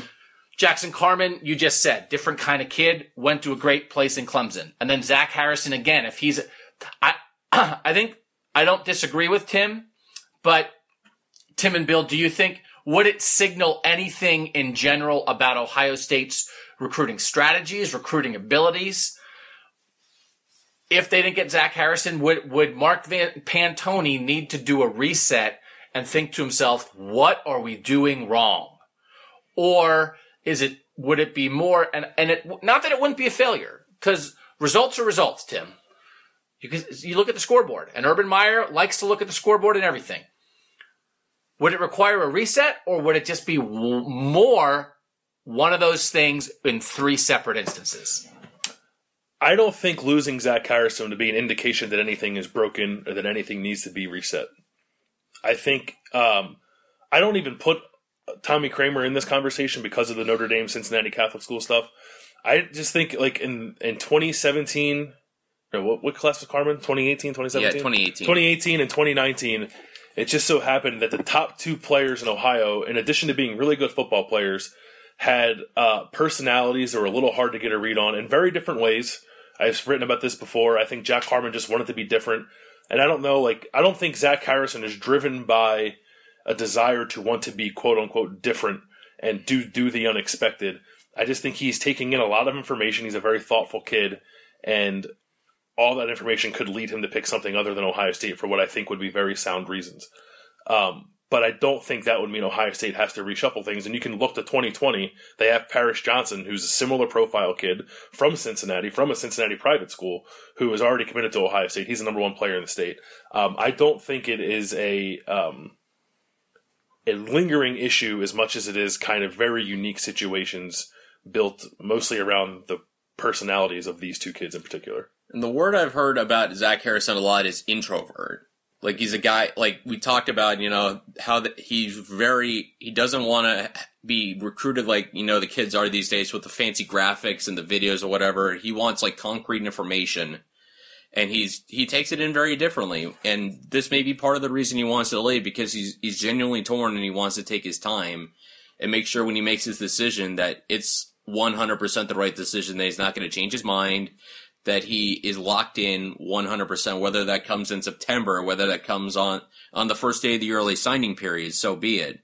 But I think to Bill's point, it's, it's, it's a unique situation where you have three very different circumstances and where Paris Johnson and Josh Myers, the last two number one guys in the state that have chosen Ohio State, are more the norm, and these are just the exceptions to the rule. I will say that my understanding is that Zach Harrison and his parents are very thorough in this process. They are examining everything about every school, um, which would lead to me not being completely surprised by a delay if you're trying to cover all the bases and you really want to feel like it feels like in that situation you could feel like Ohio State was the right school, but perhaps some have some regret if you felt like you didn't fully investigate the other two options. And so I think I guess the question is should Ohio State fans be nervous? I think it's very possible that this is We think it's Ohio State. We just don't want to have any regret. There's no rush. We're just going to be incredibly thorough. But in the end, we, we're probably going to maybe just confirm what we're leaning to, which is go to the big time school half an hour down the road. Yeah, I think what's interesting is that he's used up his official visits, or at least the, the three to these schools. And obviously, he can go to Ohio State whenever he wants. And Michigan and Penn State aren't so far away that he couldn't go unofficially again. And there's phone conversations to be had too. But I, I don't. It would be interesting to know like what what are they still gathering? Maybe they're they're done with the gathering phase and they're still deliberating, and the delir- deliberation is taking much longer than they anticipated. Um, but I don't I don't know that. I don't know what stage they're in at the moment. Yeah. Okay. All right. Um, let's get to nervous chickens, and let's get to our questions. I feel like we could have a gong. Should we have a, a theme song for the question segment? Or Should we have a? Should we have multiple theme songs within the show? Yeah, because it's not long enough. No, yeah. Like if every time we change topics, there was like a two minute theme song. um, what do we do, baby? Without fuck, I Talk questions, what do we do? Because that's that's Family Ties, which was based in Columbus. Oh, really? Yeah. I didn't know that. Family Ties was in Columbus. so do, do we want a question gong? Because I can hit the question gong. Just hit a gong. What the hell? Hit a gong and then oh, I'm, I'm hit the wrong button on volume. Gone malfunction. There we go. it's Uncle Tim's radio gong. All right. Question.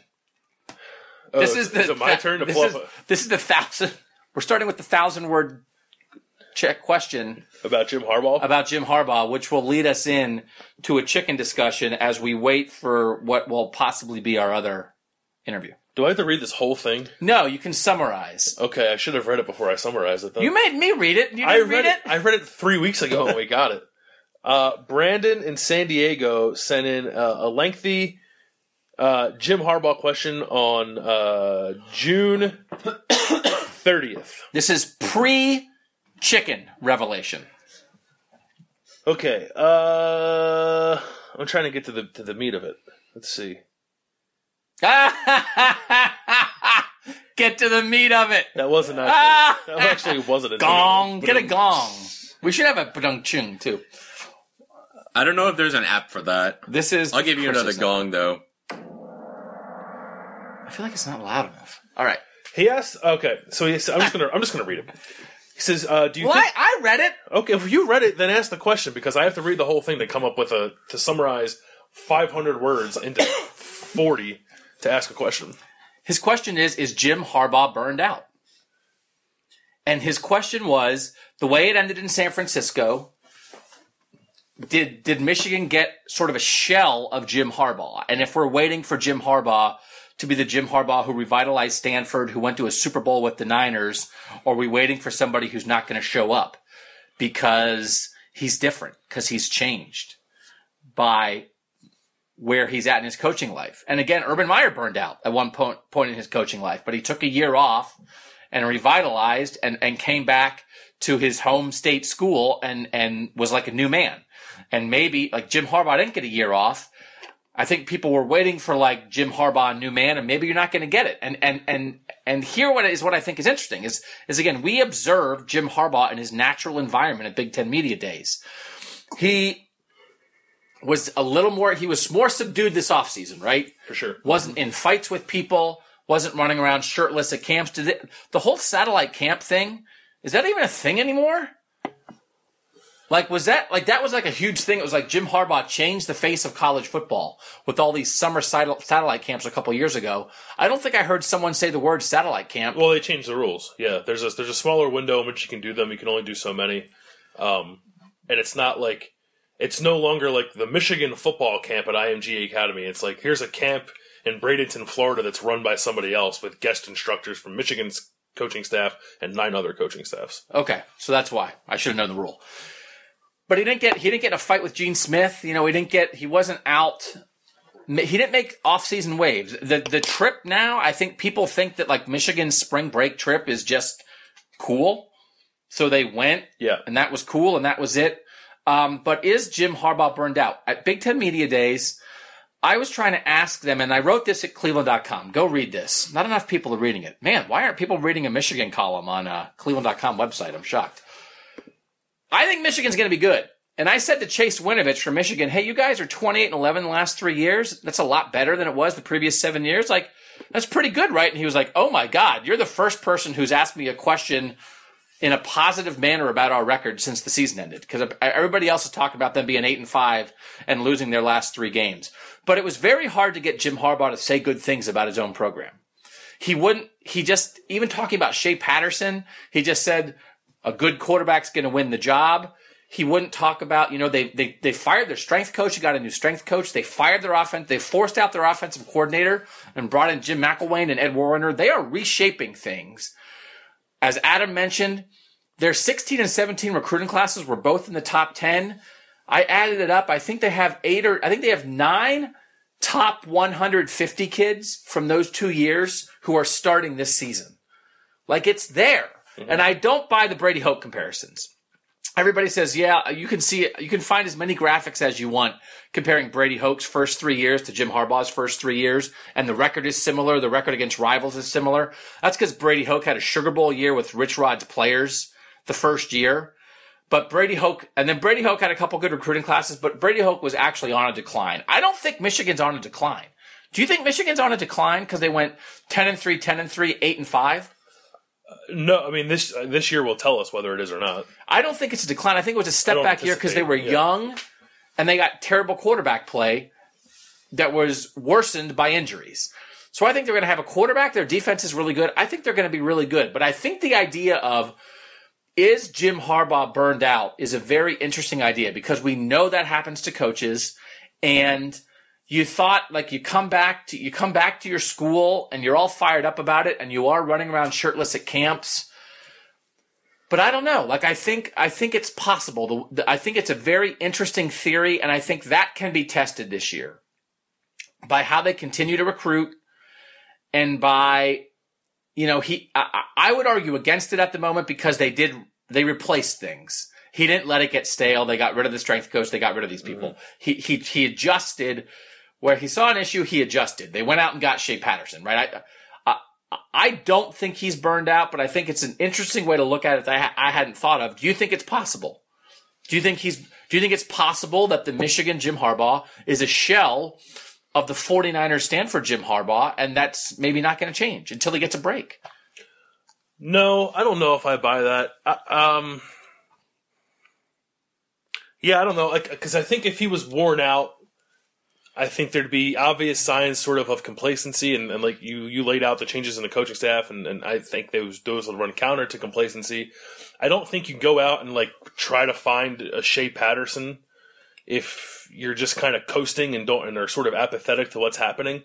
Um, I think you go out and get Shea Patterson because you're feeling the pressure and know that you have the talented team this year, and you're not so certain about the quarterback play. So you go out and get the former five star kid who was number one quarterback in the country. Um, so no, I don't. I don't think he's burned out. Um, I think maybe he approached it the wrong way when he first started. Like it was a little too out there, and I frankly I think the way he's been this offseason and last year too um, are some kind of acknowledgement of that. So no, I don't think he's burned out. I think he's I think he's sort of recalibrated a little bit, but is still just as motivated to get Michigan back on top as he was when he took the job. And I do think part of it was trying to get attention for Michigan, no matter what he had to do early yeah. on. Tim, yeah, I, I I'm with Bill. Like I think if he was burned out in Michigan, he'd be back in the NFL by now, doing something else as a head coach or an offensive coordinator. I think part of like just the frustration with him is you mentioned it, Doug. Quarterbacks. When you ha- when your quarterbacks yeah. for ninety five percent of the games you coach are J- Jake Rudock, uh, Wilton Speight, and John O'Korn, you're not going to play. You're not going to be very good. And we saw what happened. You know when those guys have played Ohio State. It it really hasn't gone well for them. I mean that the 2016 game aside, where Ohio State's offense really didn't do anything for about two and a half quarters, until and the defense really kept them in that game until then. Those like Michigan's really been a one-dimensional football team. That dimension was an outstanding defense led by a very a great defensive coordinator in Don Brown, who's probably not going anywhere. You'd love to talk about Don Brown. He's really good though. Yeah, he he's worth he's he's one of the best defensive coordinators. Like I put him up there with like guys like Brent Venables as like top defensive coordinators in college football. Uh, Alex Grinch, you'd put him up there with Alex Grinch, mm-hmm. Bill Davis.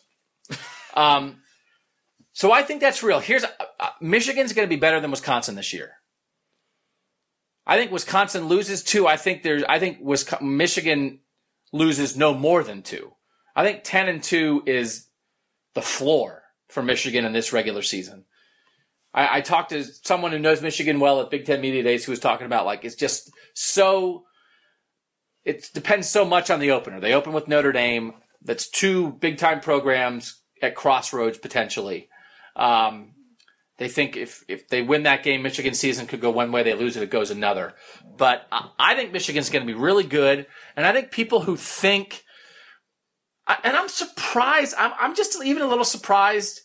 I read another Michigan headline today by a Michigan writer that I really respect that was talking about like how bad eight and five was and how bad that losing was and stuff. It's like the, Rich Rod was going three and nine.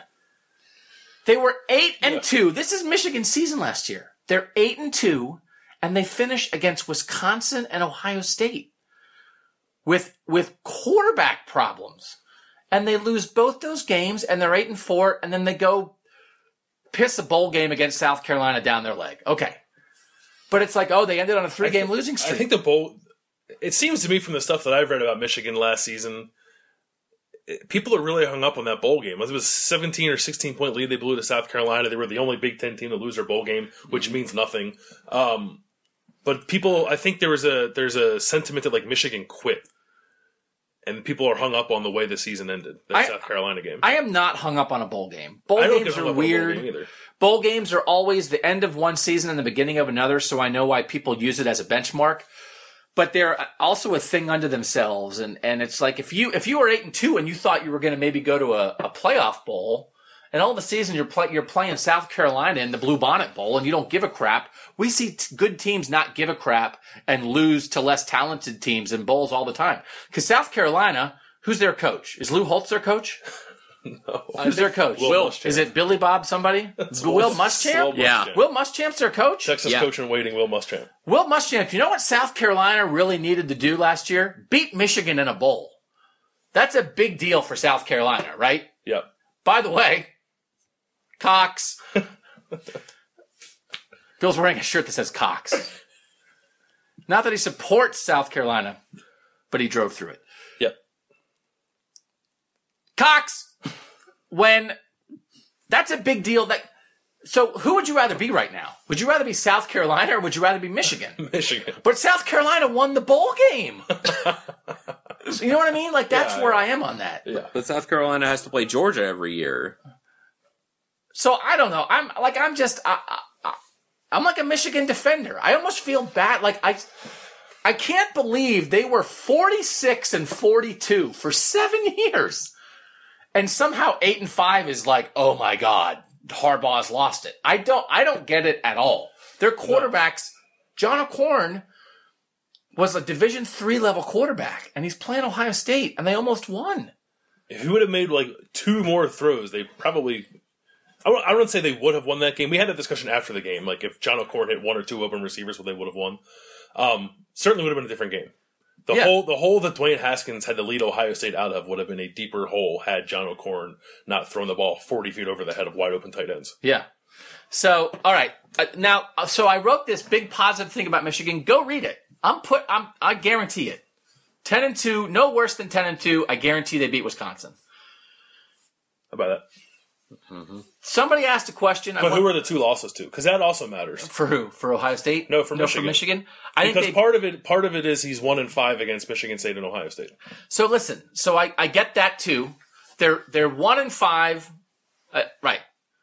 One of the Michigan one of the Michigan State losses is the most ridiculous loss, literally that any of us have ever seen. Yeah. on the punt thing. And the one last year was like, I think it was was like fourteen to ten. They were it was a one score yeah. game, and like the skies opened and it poured, and nobody did anything after it poured. Right. Yeah. Um, and then two of his losses, his lost second loss to Ohio State is like one of the most epic games ever. Right. And last year they would have won if like I was playing quarterback. Yeah. So, and again, I, I, I said in the story I wrote, like, it sounds like excuses if you want to make it sound like excuses. They've lost 11 games. Seven of the 11 games they've lost in his three years have come against teams that were ranked in the top eight at the end of the season. Yeah. Like they're losing to really good teams, and a lot of those they lost to Florida State, who finished in the top eight in that crazy bowl game when they did they played without Jabril Peppers and they took a lead in the last two minutes and then lost by a point. Yeah, Right? With Jake Rudock at quarterback. Like that was nuts. They've they've lost they lost at Iowa 14-13 in the year when they were looking like they might be a, a playoff team. Yeah. Um, they lost their op- they lost Jim Harbaugh's first game to Utah. Utah went 10 and 3 that year. Like they didn't open with they didn't open with Tulane. You know, like it's I I think it's very easy if you examine it at all to go through and see that Michigan has been a good team that's had some trouble finishing, but they've played they've lost to really good teams and they're not that far away. And I feel like Yeah. the main thing that they were that was keeping them back was quarterback play, and that's sounds like it should be fixed. I just, I- think in general, it is. I think it's very easy to sound like we're like defending Michigan, and I guess in some respects we are. I am. but but only to like it's not. I feel like Michigan has been painted as like a total disaster. Like the Harbaugh era, of Michigan's been painted as a total disaster, and that is far from the truth. 46 and 42 for the previous seven years. Yeah. So like I like if you wanna if you wanna hold up, you haven't beaten Ohio State. That's fine. You want to hold up, you're one and two against Michigan State. That's fine. But let's not pretend like Michigan is the worst team in college football because they won eight and five last year. And also, everybody makes fun of them for finishing third and fourth in the division, which everyone calls the best division in college football. Yeah. When you are the best division in college football and you have four great programs, you have four top 15 teams in that division, somebody's going to lose. How many? I'm trying to think. Maybe this is unfair to ask. They've only been like crushed twice, right? In 2015, when, When- Ohio State's 45 NFL draft picks were pissed off and beat them in Ann Arbor, Yep. And then last year when Penn State just steamrolled them in, in State College. Yep. But other than that, they've been competitive, even though they haven't won Yes. against the best teams in the Big Ten. Yeah, I think that's right. So I don't know. I, it's it's. Um, I think it's a. As with most stuff, I don't. I, I push back against what I think are are incorrect storylines because I hate the word narrative. I think the I think the the vibe around Michigan is wrong. So I if I'm defending Michigan, I'm defending them against what I think is an incorrect view of the first three years when you break it down. Yes. But so if I'm so yeah, I mean, what the heck? But people, I think people misconstrue that. Like, Again, I feel like whenever we talk about Michigan and talk about them in this way, people are like, "Oh, you're just like we're not putting Ohio State on watch necessarily." I I mean, well, go ahead. I think I'm just saying, like, I think it's possible to talk about Michigan in what we think is the correct context and say that Michigan is better than people are giving them credit for, without saying like, "Get ready, Ohio State, this is the year." Because we're, we're we're we're not to that point yet. no, and I don't I don't think they're on watch for like Michigan's going to be a better program than Ohio State in a year. I think they might be on watch for like Michigan could beat them this year. Yeah. I think that's for sure. I think that definitely could happen. I said it could happen two years ago. I think they're back to the point where it could happen. Right? If Shea Patterson's good Shea by Patterson's then, good, yeah. let's see where we stand. So much depends on Shea Patterson. Um, but when I, I put out a tweet because I made fun at, at Big Ten Media Days of the way Jim Harbaugh looked, and then I immediately tweeted, "But expect Michigan to be very good." And then of course you get Ohio State fans who are like, "They suck. They finished third every year," and it's just like, I'm just telling you, if you think Michigan sucks, you're wrong. Yeah, Yes. And you made mention of this, and I'm gonna to my own horn a bit. We just finished. This is Tuesday morning. We finished. I finished up my list of the top 50 Big Ten players for the season. Michigan's tied for the most with nine, and I believe With Ohio State, right? yes, they're tied with Ohio State for nine. In Tim Bielik's estimation, the two most talented teams in the Big Ten are Ohio State and Michigan. Yes, and Michigan has three top 10 players and four of the four of the top 11. read the top the four of the top 11 where you have these michigan guys ranked because Right. again these lists are out he put out 50 through 26 on monday 25 through 1 on tuesday the best 50 players in the big 10 going into this season With the help of Bill Landis, he offered me some good input, so I'm going to give credit. where Good. See how that works? Like you put out a list, you send it to me, I give you positive feedback. Now, granted, I sent it to you at like midnight the night before it's supposed to be published. Yeah, But I- besides that, it was good I feedback. had already had 50 to 26 sort of in the system, so I had to go back in and do a Yeah. little reshuffling, but the point is, I appreciate it. So, number one, Nick Bosa, no, no surprise there. Rashan Gary, I had number two. I pulled a bunch of Big Ten offensive linemen in media days. They were split with one and one each way, two abstaining. So, on who's a better player bosa or gary Yes. okay other michigan guys are where All gary's right. two uh, Devin Bush, the linebacker, number seven. All American candidate at linebacker. Mm-hmm. Khaleke Hudson, the safety, number 10. Yep. And Shea Patterson, number 11. And then they've got some real receivers. Karan Higdon at running back's a real dude. They've got some guys on the offensive line. I'm just telling you, man. I'm just telling you, they're going to be good. All right, let's. I want to go right to the question. I thought there was a spectacular question that you and I both retweeted on Twitter last night, or I retweeted it and you liked it last night, related to Urban Meyer breakfast coach, which again um, is something that we are investigating. It's a new promotion with Bob Evans. Urban Meyer has been hired as a, as a breakfast coach, but what was the tweet question about that? You liked it because I retweeted and said uh, something about like love our listeners. I think I found it. I have it. It's from Patrick Barton.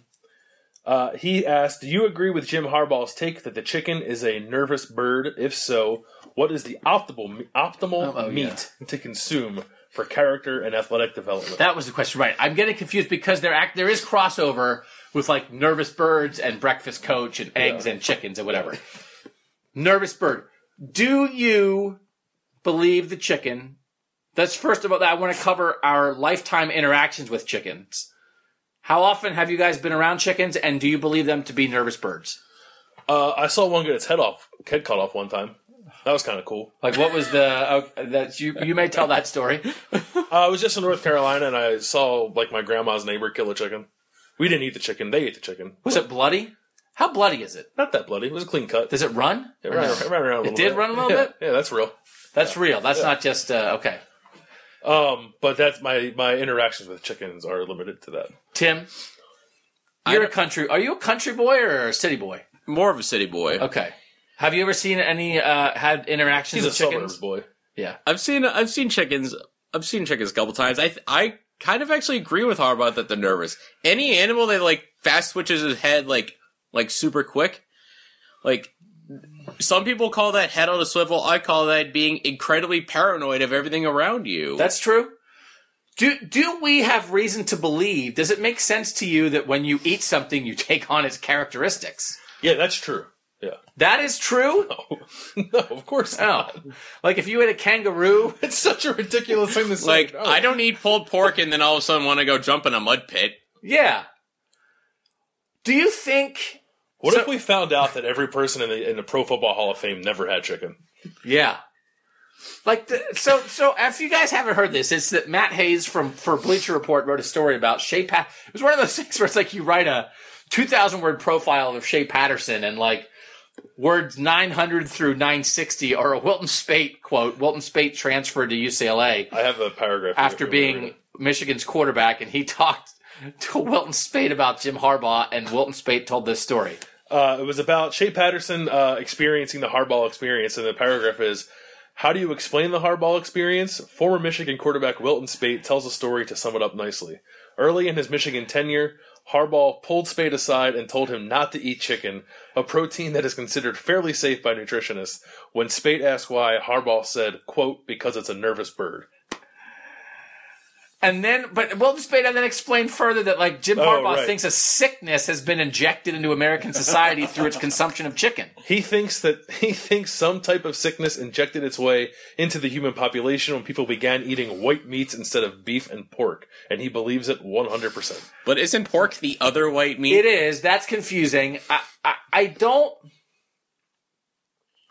Like, is that it, when Jim Harbaugh? Do you think it's? Is, do you think Jim Harbaugh means everything he says, or do you think he just says weird stuff just to be weird sometimes? Uh, no, I, I don't. Yeah, I don't know. I don't know. I can't get a read on him. I, I think maybe it's possible he says weird stuff just to be weird, but like his dad's weird, but his brother's not weird. No, his brother is not weird.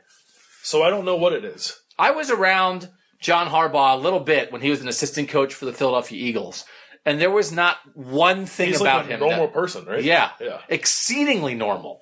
Like one of those, like of the uh, any coach I've covered in any sport, he's one of the ten most normal people. Yeah. So, like it just, I was working on the Harbaugh column, like Michigan's going to be good, Harbaugh, whatever, for like a week, and I kept not writing it. And then right as I was finishing it, like this story comes out, and it's like, well, all right, fine. Like now I'm writing a story about how a guy who thinks that chicken nervousness has taken down American society It just makes it harder to write nice things about him. Does it not? It's Luke. Yeah, when, when he when he when he perpetuates the stereotype. Yes! Yeah. yeah, for sure. Okay, so what's the second part of that question though from Patrick? Oh, I lost it. He wanted to know uh, what kind of meat we should eat. He said, um, "Sorry, I gotta scroll down." Something Here about promoting character. what if so? What is the optimal meat to consume for character and athletic development? Okay, Tim, what is the optimal meat for character and athletic development? Ooh, I really want to say chicken because it's like I when I think of the three big meats, it's the healthiest of the three, as far as like good cholesterol. So you're going right at Jim Harbaugh. yes, Okay. because and I can get into a chicken discussion later after we answer this question. Uh, no, we can't. Uh, I have two answers. Okay. Horse, Horse. Yeah. l- like very athletic. Very athletic. You know who I would like to eat? I would like to eat a triple crown. Yeah, yeah, yeah, Like justify. I want to eat Justify. yeah. That's my dream. Why don't they do that? Forget stud fees. For real. Okay, so it's like, oh, you can. put them out for steaks. Yeah. Would you pay for that? Okay, but after it's like so you go. That's like something like, like that's like uh something like Doctor Evil would do. Like, oh, I bought a triple crown winner to eat eat meat. yeah. you know who else would do it? Jim Harbaugh. Yeah. Okay, Uh, so horse. That's a good answer. Horse, uh, shark. Oh my god, Yeah. I'm so hungry for shark now. I think those would be my, or like lion. Oh my god. Yeah. I want. Are you having a barbecue? Now here's a question, kind of based off that. If, can I, if I could change my answer now that we can go to like any animal ever, I would say cheetah because if you eat, because if you want to take on the properties of the animal you eat, wouldn't you want to eat the fastest animal there is? Yeah, well, I guess that's the thing. Like, would Jim Harbaugh like make his receivers eat cheetah and make his offensive linemen eat grizzly bears? Right? I mean, Yeah. like, yeah. Donovan Peoples Jones is going to eat a couple cheetahs and he's going to run a sub four two. like that's in line with this thinking, Yeah. right? If you take on the characteristics of the animal that you eat. I know, like Jim Harbaugh, like if if if one of his players went out and like shot a rabbit, he wouldn't let him eat the rabbit. No, that's a nervous. That's a nervous That's a- uh, mammal. That's a nervous. it's insane. I mean, it's just Yeah. it's just hard. It's like you you try. I mean, like I I'm trying. When I was there at Big Ten Media Days, you can watch the videos with my story at Cleveland.com. I'm trying to ask. I tried to ask Jim Harbaugh if he'd be any better coach this year, a more comfortable coach in year four than compared to year one. He's like, ah, comfort. Oh, I, I don't associate that word with football. You threw me with comfort. What is it? Comfort. I don't know if you ever feel comfortable in football. And was just like, dear God, can we just have a human? It wasn't, it was fine. It just wasn't a thing. It wasn't a human interaction. So, you know what he seemed? You know, honestly, you know how he seemed a little bit? Nervous. Nervous. That actually is a pretty good Jim Harbaugh he was like, ah, had a chicken for lunch and I'm just a little nervous out there. I'm looking around. It's like, uh, no, I chicken, you know, They didn't tell me. puts it, pecks the ground, peck the ground again and again. They didn't tell me they were only serving chicken at the kickoff lunch today. That's like the uh, that's Ohio State's strategy when they play Michigan is put chicken in the locker room. All right, I want to let's know. move. I want to know what he eats for every meal. Sounds like a story.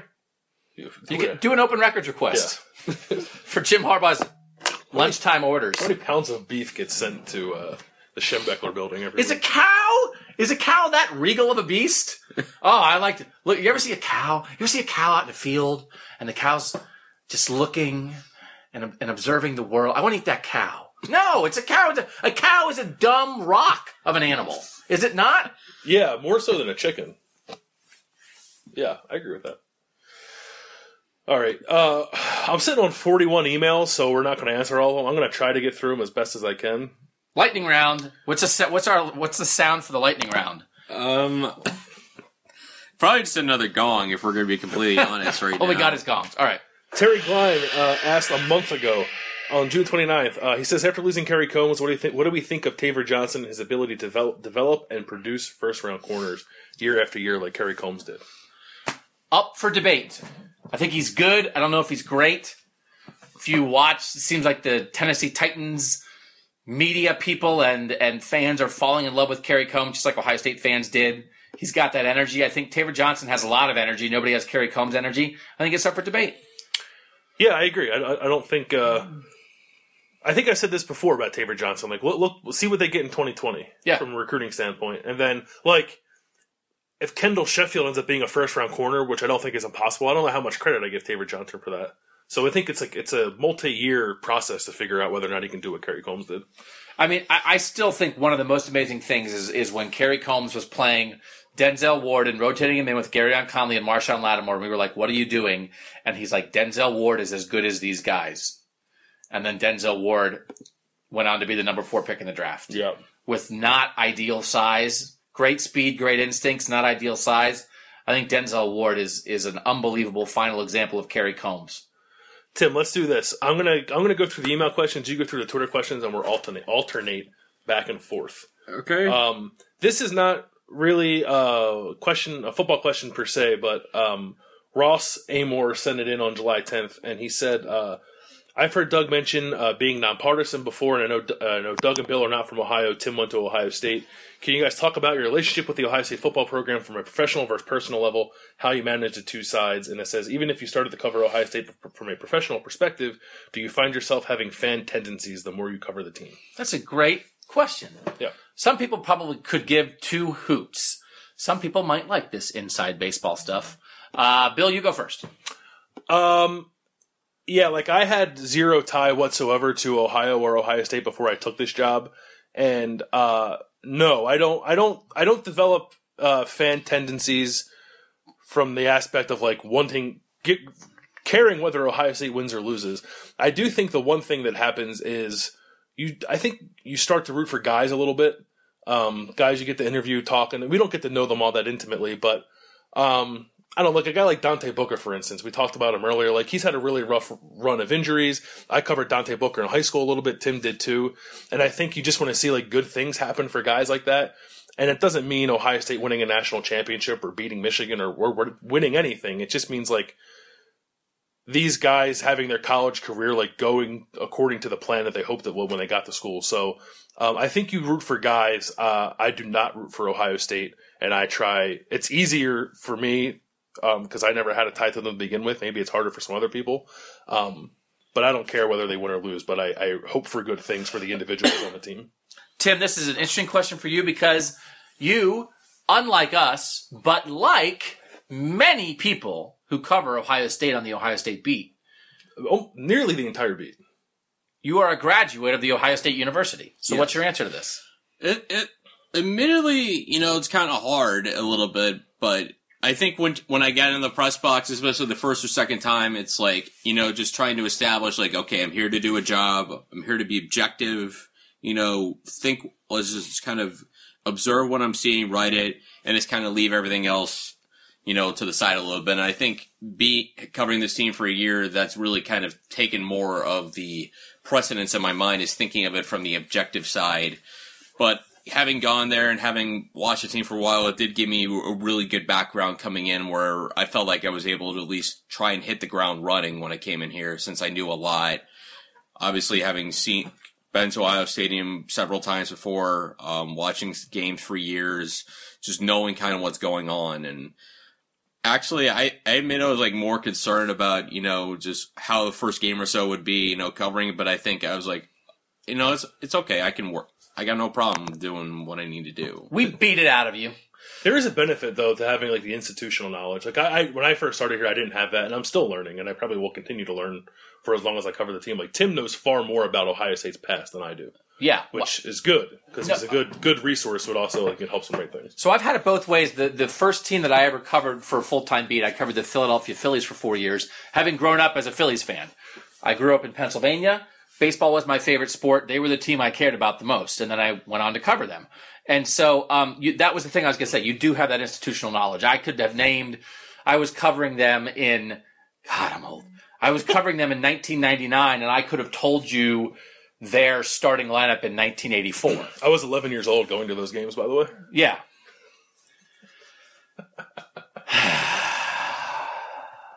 Isn't it So- fun? Isn't it nice to think about like you and I were in the same place at the same time? We were, I'm Often. sure. Absolutely. I used to. I would go to 50 games a year when the Phillies sucked and they yeah. played the vet. And I was up in that frickin' box. Um, so I do think there is something to that institutional knowledge. I also did not have that coming here. I think, Bill, you're right. Um, you get to know the people. And here's the other thing too. I think there's there's a and I'm experiencing this even more with the Cleveland teams. Now I'm doing some more, more other other Cleveland things, especially with the Browns. I don't care. I don't care. I don't care. But I know that you care. And so, yes, you get to know the people and, and you think to yourself, boy, like, um, Terry McLaurin is like a really good person, it seems like. So if Terry McLaurin catches a 50 yard touchdown, you know to yourself, that's a really good, hardworking, good person just caught a 50 yard touchdown. I don't care what jersey he's wearing, but a good thing happened to a good person. That's a real human emotion. Mm-hmm. But the other thing is, we are here for you. If they could fit 100,000 people in the press box, they'd fit 100,000 people in the press box. If it made sense to have 100,000 people ask Urban Meyer questions, they'd do that. We only exist because that's not feasible. So even though I don't care, I have to care because you care. And I'm, we're paid to be here for you. So I know when it matters that much to you, it doesn't mean that we root for Ohio State because I don't think that's a service to you. And I know there are other places out there that do root for Ohio State, that are media outlets that very outwardly, some secretly, secretly, but I think that's the change in journalism in my career. Everybody would acknowledge that. There's a lot of places now where it's not a secret. You don't have to just think, oh, they're homers. It's like, of course they're homers. They want to be. So if you want that kind of coverage, you can find it. We don't give you that kind of coverage because we think we serve you in a different way. And that's by shooting it straight, right? But I care because you care. And so I understand that when Ohio State suffers a tough loss, you guys are upset. And so I don't think it, it, it, it doesn't affect our coverage, but I think you can't be blind to that. And so I do think we write in different ways. If you're the AP writer and you're straight down the middle and you're going to the whole world, that's different than knowing that 95% of the people who read and listen to us are diehard Ohio State fans.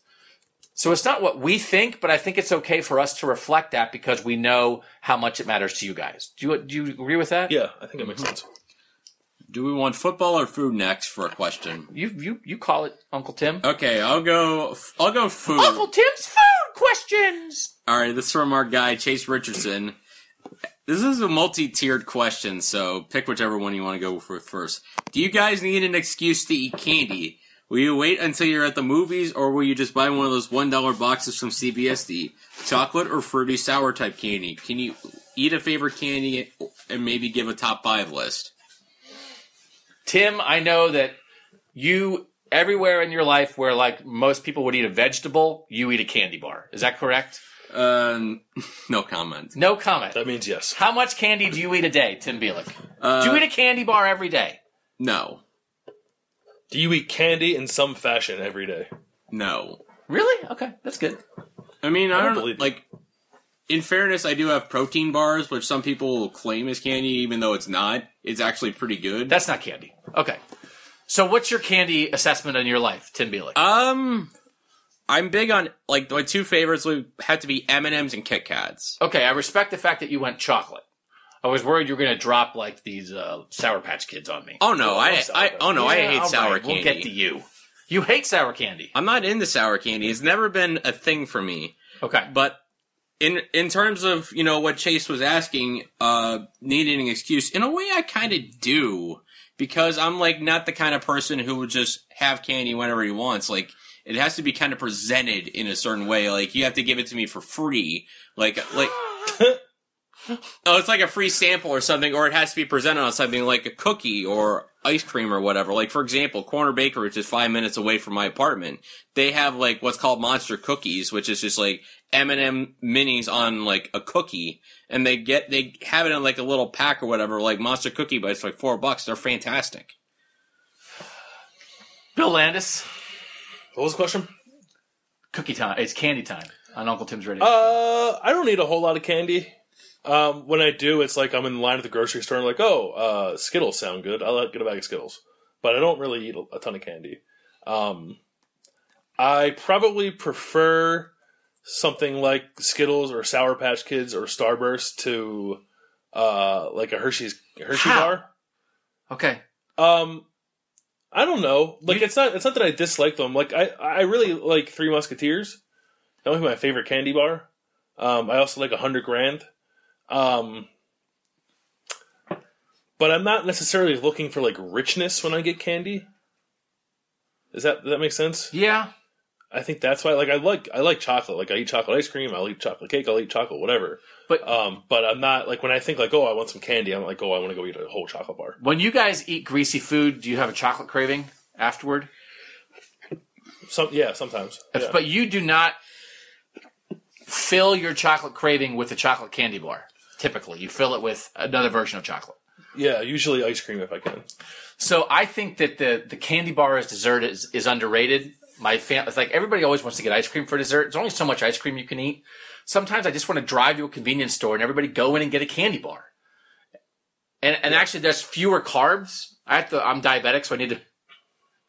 It's just healthy. So I only eat nine candy bars a week instead of thirty. But it's lower carbs to eat a candy bar than it is to eat like a two scoops ice cream. Yeah. You know. Um, and I think, but my children, every time my children get candy, they get sugary, sour, they get Skittles or Sour Patch Kids. They never, like when we're driving somewhere, we drive a lot. We're driving on a long car trip. You stop at a convenience store. Okay, can we get something? Yeah. They never get chocolate. And it bothers me that their instinct in candy is not chocolate, which baffles me. Like I like a good Starburst sometimes too, but like I'm going for a chocolate bar. Like a chocolate bar to me is a true treat. And I probably eat a couple a week, but I appreciate it when I do. And it is wonderful every time. And I think it is a lovely thing if you're out and about after lunch or dinner. And I can't, I think people should eat more chocolate bars and fewer cookies, cake, ice cream. And I feel like people, you just forget about candy bars. Yeah, There's not a candy bar. There's not a candy bar Baskin Robbins. Like, hey, you guys want to go for dessert?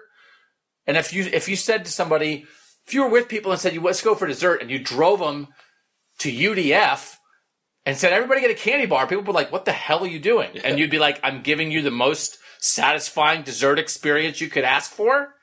And I just feel like people are missing out. Meanwhile, Tim Bielik over here, you'll sprinkle candy on something else. You'll want it in a cookie.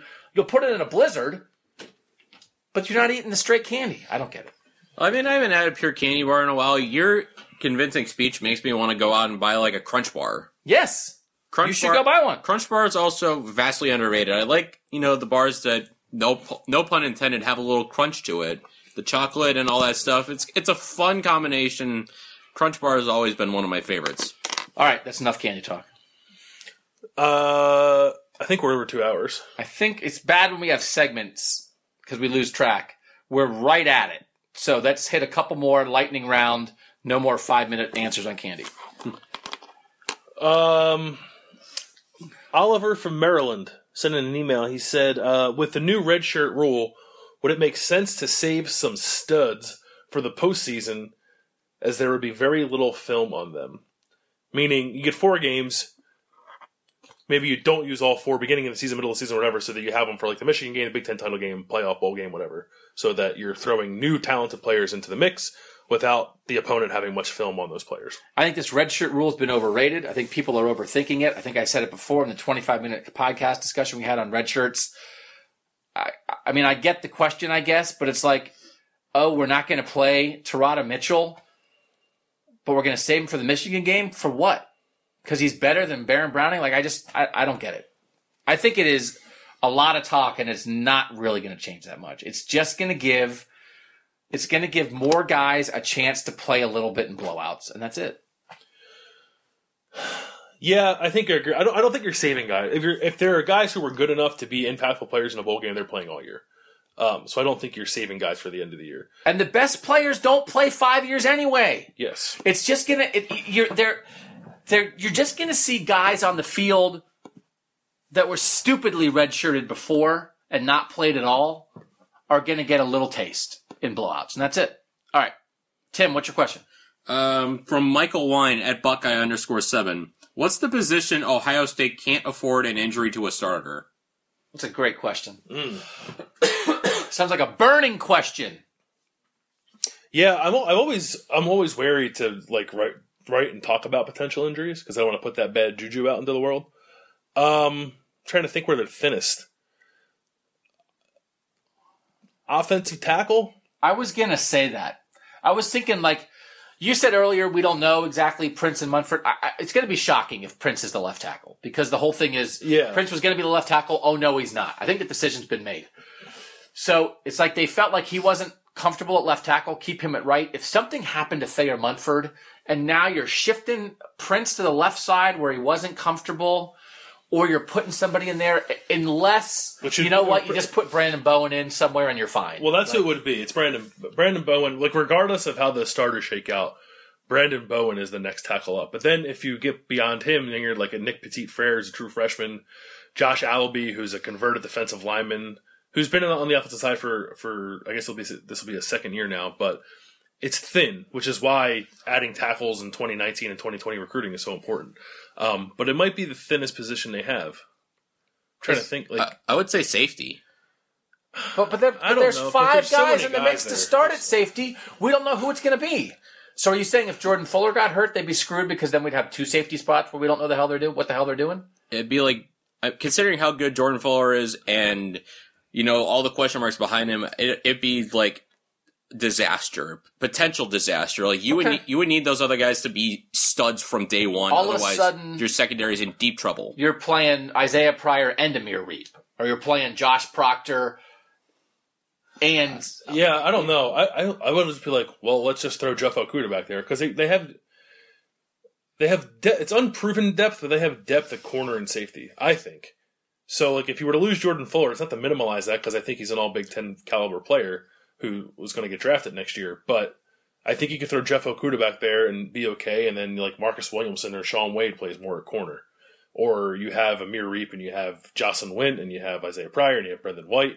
Um, I just think they have bodies there that'd be okay. They, they don't have those bodies at offensive tackle. I mean, the, the one thing I will say is I think it's possible. Again, this is a really interesting roster. I think there's a lot of guys who are good who are expected to start, but I'm not so sure that their young backups behind them aren't better than them. And that if I think it's because these recruiting classes, like the 17 and 18 recruiting classes, are so good that I think there's a lot of places that if if somebody got hurt, if a junior or senior got hurt and was like, uh oh, this sophomore's got to start now, be like, oh yeah, he's really good Mhm. or this freshman's like so I, I don't know and also their top end they have fewer super super super super super proven superstars and the couple they have have backups so if Nick Bosa went down you'd play Jonathan Cooper and Chase Young most snaps at defensive end and I think you'd be okay you'd be worse for sure but I think you'd be okay. J.K. Dobbins went down. Mike Weber gets 28 carries a game, and I think you'd be okay. Yeah, I think it would it would change the offense a little bit, but it's not. Yeah, you're still okay. And then beyond Bosa and J.K. Dobbins, who are your other superstars? I mean, like, who are your other proven superstars? Dre'Mont Jones went down, I guess, maybe at defensive tackle, but I just, I just think it's an interesting roster. There's, there's, Tight end's a little thin, maybe, so if, or not if, thin, if but Luke just Farrell got hurt kind and of play inexperienced. Ruckert every down, I don't know. Yeah, Like, but then sure- you, yeah, I mean, it's not thin's probably the wrong way to say it, but it's just they only have they have four, and I guess only like four is probably a good number to carry. But the four guys, like the one who's played the most is Rashod Berry, who we don't really know what his deal. He got injured at the end of spring, and Luke Farrell's number one right now. Like there are some questions at tight end at the very least. I think there are lots of 17 and 18 players, freshmen and sophomores on this roster who are waiting to play. And they aren't going to be expected to start because they're so young. A couple of them will, Chase Young and guys like that. Most of them won't. But I think if you had to put them in, I think a lot of them would be pretty good pretty quick. Yep. Okay, I have uh, one more question. Zach Dixon emailed in. He said, "Well, Ohio State have ninety. I mean, nine captains again this year. Uh, what the? Who do you think the captains will be? We should find this out relatively soon, right? I think they announced it in, in camp, toward the beginning of camp. Can I say a thing that is not an unusual opinion, I think? What? I don't care. No, I don't They care have, either. but they have so many captains now, they've devalued it. It doesn't matter. people want to know who we think they'll be, though. But if there's nine of them, who cares? It's the nine. It's the nine veteran guys that you'd pick. Back when you were choosing, back when they had two or three or maybe four captains, and it was like, well, listen, they have eight candidates. They're only picking four. They're picking all nine candidates now. I don't care. It doesn't matter. Everybody you think is get- could be everybody you think could be a captain is going to be a captain. So who cares? But I don't know. Are the names that obvious? Like Parris Campbell, Terry McLaurin were captains last year. They'll be captains again this year. Who else is obvious? Mike Is Weber Nick- will be a captain. Prince will be a captain. Is Nick Bosa obviously a captain? I think Nick Bosa will be a captain. Dre'Mont will be a captain. Maybe BB Landers will be a captain. Maybe Keandre Jones will be a captain. Sheffield and Arnett, Jordan Fuller. I don't know. There's your 10 captains. I don't know. There's 10 seniors. All 10 of them are captains. It's been Yeah, but- devalued. I don't know why. I don't know why. I think it's silly. I mean, it's not worth getting that worked up about. Yeah. I mean, I'm not going to write a thousand word story about they should only have four captains instead of nine because I probably already did that. But I don't. But like before, it was like, ooh, there was a time when that was an interesting question. It's not interesting. Who cares? Sorry, Zach. Zach agrees. Zach agrees. Zach. Uh, But he also wanted to know who we think they'll be. okay, so pick them. How you pick your nine captains? Uh, Parris Campbell, Terry McLaurin, uh, Isaiah Prince, Dre'Mont Jones, uh, Mike Weber. That's a good one. Uh, Jordan Fuller. Jordan Fuller, and Dante Booker. I'm at seven. No, wait. Take Dante Booker back. Tuf Borland. I'm at seven. BB. Did you say Mike didn't Weber? say- You said Mike Weber? I tuned out because I didn't care. No offense. It's not about you guys. It's not about you guys. It's about what they've chosen to do to captains at Ohio State. i think I'm at seven. Throw in BB. That's eight. Also, name Tate Martell captain. That's nine. Okay, that's it. Is Liam McCullough going to be a captain? I'm not even. I'm not even joking. He might be I don't. fifth think- year senior, special teams guy. No. Why Liam McCullough should be a captain? I'll write Was that. Cam Johnston a captain? I don't know. He's Australian. Nobody respects Australians. I'm just kidding. I do. I'm just kidding. I take that back. That's going to come back to haunt me. That's going to end my career. Uh, Tim, do you have any more questions? Um, there's a couple, but I fe- I feel like they'd all be saved for other episodes. Like Jack Hewich wants us to share our hottest food takes ever. Uh, Brigham Taylor Jr. wants to ask, wants us to compare each conference. Are we or answering these questions, to- or are you just talking about the questions Should we're not going to answer? should we do an all question next podcast? Although we're going to have camp now. This should have been the podcast where we did all questions. I'm only sitting on 37 more emails, so Well, I'll end on a quick food question from another Russian bot. He already asked, is he asked, is Zach Carmen this year's Jackson Carman? I think we already kind Zach of. Harrison this year's Jackson Carman. Okay, I right. think we already touched on that, and, and then we'll end on this. Also, carrot cake, good dessert or great Oh. dessert? I did see that question. I say terrible dessert. Uh, there's a shock. It's got a vegetable in it. No, I like carrot cake. Uh, pretty good dessert, I think. I was thinking of suggesting we introduce a segment each week called Tim Tries a Vegetable. Well, yeah, We still got to get Bill to try some caramel corn. let's get you some fiber first. Hey kids, Uncle Tim thinks eating healthy is important. That's why he's gonna try asparagus. Have you ever had asparagus? Uh, Definitely not not. that I remember. It's, it's delicious. It's wonderful. I like it. Grilled asparagus, top top ten vegetable. I don't want to. I was gonna say I don't want to. I kind of want to. I wouldn't force a vegetable down your throat. But if I if I made some asparagus for the next podcast, would you try it uh, on the I'm- podcast? I I suddenly just envisioned the scene in the office where Michael Scott makes Kevin eat a bro- eat a thing of broccoli, like shoves it in his face. I'm Oh, yeah. envisioning that, but yes, so am I. So That's my like- question is, that's like- would you do it? I don't know. Tim's getting very nervous now. You know what? I'm gonna need more. Chickens chickens make Jim Harbaugh nervous. Asparagus makes Tim Bielik nervous. It's a nervous vegetable, so he won't eat it. Um, all right. Thanks to our friends at shopohiostate.com. Make sure you be a shopping at shopohiostate.com. It's really good. There's just a lot of good stuff. Sometimes I just like to look through websites and think about what I want to buy later and bookmark some things. So try it at shopohiostate.com. Um, follow us at Tim Bielik, at Bill Landis25, at Doug Lesmerises, at Buckeye Talk Pod. What's the email again, Landis? Buckeye Talk Pod at gmail.com. Drop the five star reviews on iTunes. August 27th show. Go to cleveland.com slash OSU and get a ticket. Get a ticket. Get a ticket. Uh, camp starts Friday. Interviews. We'll have interview sessions, right? We'll have interview sessions probably by the next, between, between now and the next podcast. We'll have them on Friday. I think we're getting coordinators on Friday, and maybe a player or two, and then I think we have interviews the following Tuesday.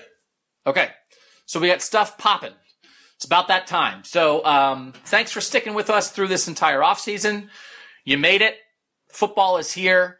Cleveland.com is the place to follow the Buckeyes uh, and everything else about sports in Ohio. So for Tim Bielik and Bill Landis, I'm Doug Lesmerises. And that was Uncle Tim's radio show! I'm Urban Meyer, and I approve this breakfast.